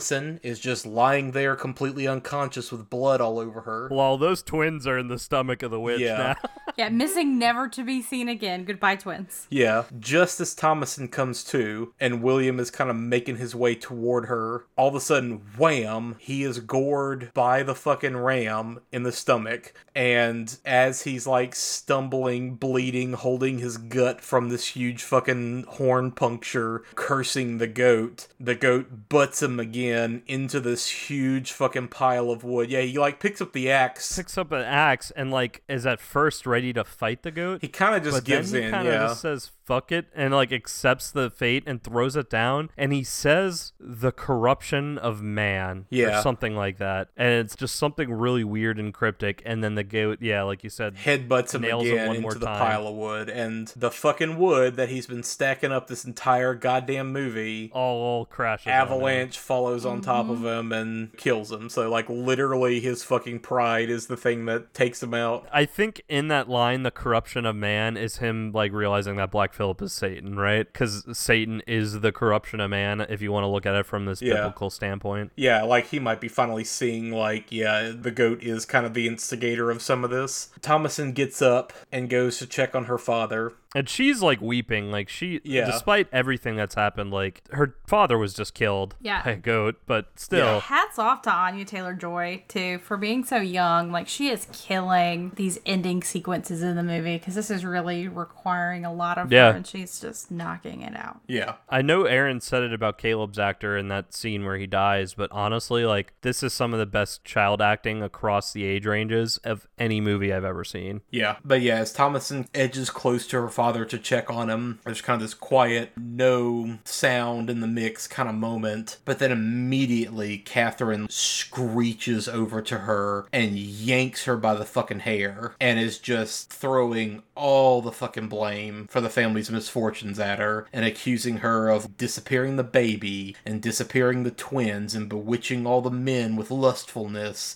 One of her lines Heather and I constantly joke about is, you know, she was just like, "You proud slut." So yeah, we we throw that one around quite often. just yelling at each Yeah. other. Um, Honey, did you get the coffee ready? Not yet. You proud slut. Yeah. Catherine is like wildly attacking Thomasin, throws her to the fucking ground and is on top of her, choking her out. And Thomasin, like, again, it's so fucking sad because all she's doing is saying, Mom, stop. I love you. I love you. Please stop. I love you. And her mother is just fucking raging, literally trying to murder her. And Thomasin reaches over and grabs the only thing that's, you know, within reach, which is a bill hook, which is this kind of wicked wooden handled, big curved blade that they use to like shuck corn with. And she like whacks her in the face with that. And there's this kind of stunned moment where Catherine's bleeding from the face all over her because she's like leaning over Thomasin and covering her in blood. She goes full rage and is choking her out again. And Thomasin finally is like, all right, I gotta quit. And she just stabs, stabs, stabs her. Catherine's body slumps over on top of her as she's crying and weeping and screaming. Eventually, you know, all the crying stops and she just kind of sits there still. And there's like this one really widely framed shot where the two of them are just laying on the ground on top of each other, quiet. And Thomasin eventually like pushes Catherine's body off and gets up and is completely fucking in shock. And she stumbles into the house and kind of takes off her bloody clothes, undoes her super uptight, corseted, layers and layers bullshit clothes, and just gets down to like her nightgown Puritan stuff. and she yeah. just sits down at the table and fucking goes to sleep. You know, she does that thing that we joked about on the show that if you did something super traumatic like that, what does your irrational, traumatized, shock brain do? You just want to like curl up in a ball and fucking go to sleep and hope it goes away. Uh, yeah, yeah. Like you're in such shock. Like that's all your body can do. Yeah. Big teenage son from Hereditary energy. Same thing.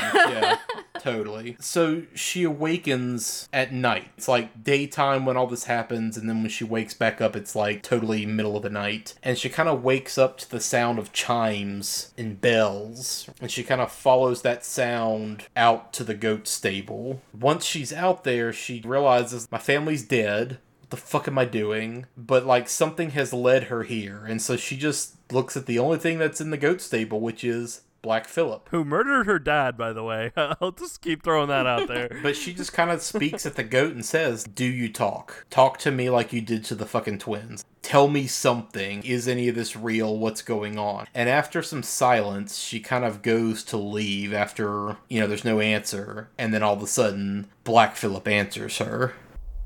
What dost thou want? What canst thou give? Wouldst thou like the taste of butter?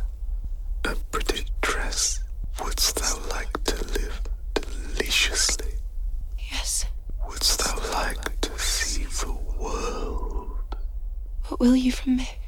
Dost thou see a book before thee?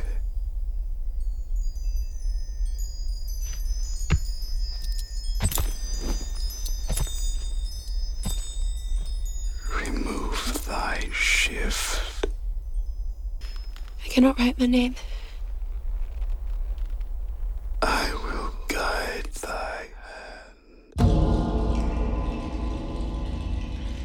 We can't skip over this part without talking about the beautiful Satanist ASMR that we have going on here and like the best quote in the movie, would you like to live deliciously? Like it's so good. Deliciously. And honestly, if you have lived your whole life or at least, you know, the last year or so of your life eating rotten corn mush and fasting, Yeah. you know, because your father can't feed you, wouldn't you want to live deliciously? Like who wouldn't? Come Yeah. on. Have a nice dress, eat butter, see the world. Yeah. Yeah. And a pretty cool, like, kind of weird little edge scene where the like hoof of this ram turns and becomes this tall boot and the ram kind of transforms into a man. Yeah. Yeah, like a black clad man, which historically associated with Satan materializing also. Yeah, and you can barely, barely make out this figure because he's wearing all black and it's black of night and it's just like this one candle lighting everything. But you can definitely see like there is the figure of a man that is talking to her and that's behind her holding this book out for her to sign. Costume apparently was fucking amazing. Like Eggers was going on about like this was the best costume in the movie and you don't even fucking see it because it's like all black velvet with this beaver fur hat and all these like I'm sure it was metal as yeah, fuck. like all these like black peacock feathers and a cloak and all this other bullshit. And the actor playing that guy is like the most handsome dude in the fucking world. And like you don't really even see, you just get like the idea of this figure of the devil. Well, and this whole shot is awesome because like when she's talking to Black Phillip and trying to see if he will actually talk and all that, like you just only see it if you are Black Phillip, like looking at her, you just see her face Yeah. only. I love how long it pauses because it pauses just long enough for you to be like, all right, well, fuck this, I'm just talking to a goat, and he Well, starts turning. Pauses long enough that she goes to leave. Yeah, exactly. But yeah, he asks her to like remove all your clothes, sign your name in the book, and then like bam, it just cuts to like Black Phillip the Ram leading her into the fucking darkness of the woods, like leaving the farm, leaving the family behind, and just wandering out into the woods. And Oh, the come deeper that she gets into the woods, the chanting becomes louder and louder. And then this is the second scene where the soundtrack fucking terrifies Yeah. me. Again, Yeah, because you're just hearing all this like tribal witch chanting, which apparently is some kind of lost Enochian language that they used for this chant. Yeah, it's a witch's Sabbath. yeah, This- This is exactly what this is. Is a witch's Sabbath. If it if you would have seen it in like a more wild time, yeah. Black Phillip leads her to this clearing where you see all these other naked witches around a fire, all chanting and dancing wildly. As they all chant, they begin to fucking levitate up into the air, and you just have this tight close up on Thomasin as she's just laughing with joy, giving in to this freedom, and you kind of notice that the background behind her is moving, and then it kind of cuts to this final image of her naked, 50 feet up in the air, floating above all the trees lit by the fire, and then just cut to credits. And it's a fucking amazing way to end that movie. Like, it's such a crazy, like, wild ass ending. And when we saw this in theaters, you could feel everybody in the theater being like, what the fuck? yeah, and cutting to credits, like completely silent credits too, after all this chanting and like insanity, and just the immediate uncomfortableness of the entire audience just being like, what did we just watch? Right? Like, what just happened? What did we just see? Where did this just go? Like, and the thing I love is like if satanic magic exists and Yeah. witches uh, Sabbaths are like this, this is what it would look like to an outsider perspective. Like if you're not one of the witches, Yeah. this is fucking terrifying and foreign, and like something is not right about it. So yeah, I get that. Well, just the audacity of that ending too, and it just being so cacophonous and over the top. Yeah. And I was just like smiling. It's a great ending, dude. Watching the yeah, whole thing. Yeah, it's a great ending. But then as soon as it cut to credits, I immediately started like looking around at the audience as the light was coming up, and everybody's faces just being like overwhelmed and confused, and just me like laughing my ass off. Me and Heather like the two people in that audience who genuinely were just fuck yeah at that ending. when it was happening and like when it cuts to the credits and i was by myself at the house like watching it i started chuckling to myself and just went fuck yeah, at the very end. I mean i definitely didn't agree with the puritans throughout the entire fucking movie but i also don't know if i agree with this but in some way i was also like happy for thomasin kind of going back all the way to like what we were discussing at the beginning because even if you wanted to like say like this is her way of coping with the trauma and it wasn't like black phillip like went straight to her after like all this shit happened she sought him out. Even if he did manipulate things or whatever whatever you wanted to say it's still such a good escape to freedom type Yeah. of thing it's a liberation. I mean, it's dark certainly, and it's kind of a fucked Yeah. up thing, but it's still a like, hey, I found a community free to pursue my own identity for myself outside of everything else and be happy for the first time probably in years if not ever like be who I want to be and be free of everything. If you can use the thing that was used to hurt you, if you can reclaim that for yourself, there's a lot of power in that. Yeah. And so her being able to take that on, to realize that power, that's sort of why I see it as like a hopeful and happy ending. Yeah. You know, nobody can hurt her with that anymore because she's taken it on herself. Yeah. Yeah. It's almost like is Satan a force of nature, just kind of a chaotic nature, and it just so happened that like William specifically like got in the way. It, almost like kind of what happened in the autopsy of Jane Doe, Aaron, like where this family moved out to these woods and they just kind of got in the way. Yeah. While the rest of her family got fucked over, and that's that's the only part where I'm kind of still like, yeah, but kind of fuck these witches too. Was like what they did to terrorize the children specifically, not so much like William and his wife, but like what happened to the baby The younger kids, sure. and yeah. And Caleb. That's where I'm kind of like, yeah, but I also kind of am a little disturbed. Thomasin is now cool with them, but at the same time, given all the trauma she probably went through through her entire upbringing and through their time out here, I'm also happy for her. Yeah. And us going through this entire movie and, and having this discussion, please, Aaron, don't edit out any of the stuff I said earlier because I want the audience to see the progression of this discussion. But like, I now am less inclined to agree with the idea of trading one religion for another. It's just this one looks a little more free and wild. But because of specifically what you said, Heather, of like her claiming it as her own and taking the idea of what hurt her and using it to find this new community where she now has power. Yeah. I think that's a very good take on it. Yeah, I love this movie. I wouldn't change a thing about it. We've seen it a bunch of times now. This is one that Aaron and I watch frequently. And when something is very new, I think you sort of have to hold yourself back from saying, oh, you know, this movie is perfect. This movie is one of my favorite movies. You know, you have to make sure it stands the test of time. But Yeah. it's been five years at this point. You want to make sure it can stand up to multiple viewings and over time and everything else. But yeah, we've liked this from the first time we saw it. For me, this is a perfect movie. I wouldn't change a thing. I love watching it. Really powerful, really interesting, really beautiful. I love this movie. Well, and from a horror standpoint, it's fucking freaky too. Yeah, that yeah. whole scene again of the witch turning around and then the dream turning into the raven pecking at her. That's all terrifying. Like that's all some of the scariest shit imagery. Yeah, I would say, you know, to the people who might be listening to this who haven't seen it, some people do say it's slow and some people say it's boring. To counter that, what I would say is just, like I said, this movie is not going to beat you over the head with it being scary. There's not going to necessarily be sound cues before you see a horrifying image or something like that. The movie is not going to call a lot of attention to itself. So, this is really a movie to put your phone down, turn off the lights, really give it that hour and a half, like really sit with it and try to be open to it. You know, if you go in really, you know, opening yourself up to it, going in to pay attention, you'll get a lot more out of it than if you just, you know, casually throw it on the background while you surf Facebook. Like I do that with movies sometimes too, you know, there's nothing wrong with that necessarily, but if you're really gonna enjoy this movie, you need to give it your full attention. And again, it's only 93 minute running Yeah, time. it's Like short. it's- It's a short movie. A lot shorter than I was expecting to be. I knew about Black Phillip prior to watching this movie. I also weirdly thought he was supposed to be almost a comedic effect through the movie and like he was supposed to be like talking to them the entire No. time. He's Donkey. Nope, not at all. Right at right at the very end. What's that like to eat this delicious parfait?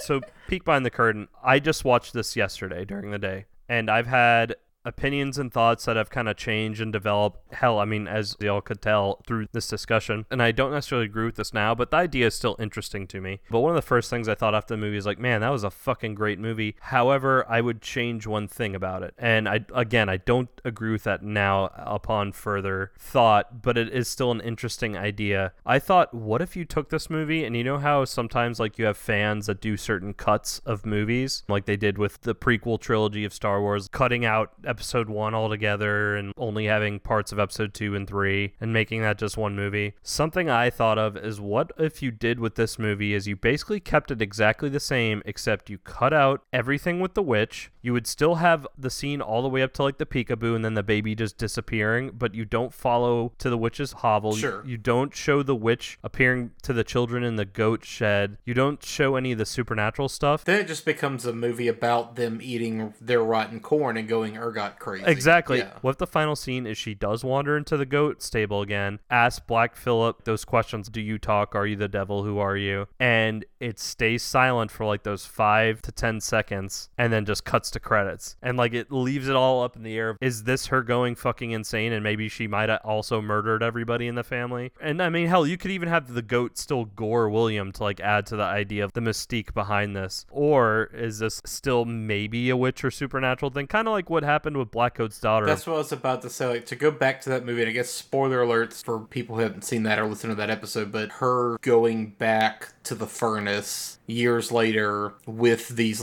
new offerings, essentially, we'll leave it at that, and just kind of asking, like, hey, you still there? Please talk to me. I'm really fucked up. I'm really alone now. Like, I just really need you to talk to me. And just nothing. And Yeah. just that final moment where she's fucking screaming because she's done all these, like, awful things for this attention and this acknowledgement by this deeper evil being whatever and then just nothing it's just delusion it's just in her head like and just realizing the weight of oops i fucked up Well, but even that movie like still leaves it enough up in the air. sure I did have that feeling of this could be like a completely different movie from the type of horror it would tackle if you removed all this blatant supernatural stuff. And I'm glad they didn't. I'm glad the movie is the way it is, but it would be interesting to see a cut of this movie that removes all of that. And granted, you could still like keep the dream of the raven pecking at her, but just cut out like the witch. Then the next morning cut to like the stable being broken apart and the animals slaughtered and the twins are missing. sure just no explanation yeah Yeah, just her on the ground. Oh, was that a witch that attacked them at night, or was that Thomasin being insane and fucking killing the animals and the twins and wrecking it? You could go either way in that. So that was my first knee jerk reaction. I just wanted to share that because I thought it could be an interesting cut of this movie, but otherwise, I wouldn't touch this movie. I agree with you, Heather. It's one of the best horror movies we've covered. I think it deserves to be there with the triumphant of this. It follows and the Babadook. I think it's amazing.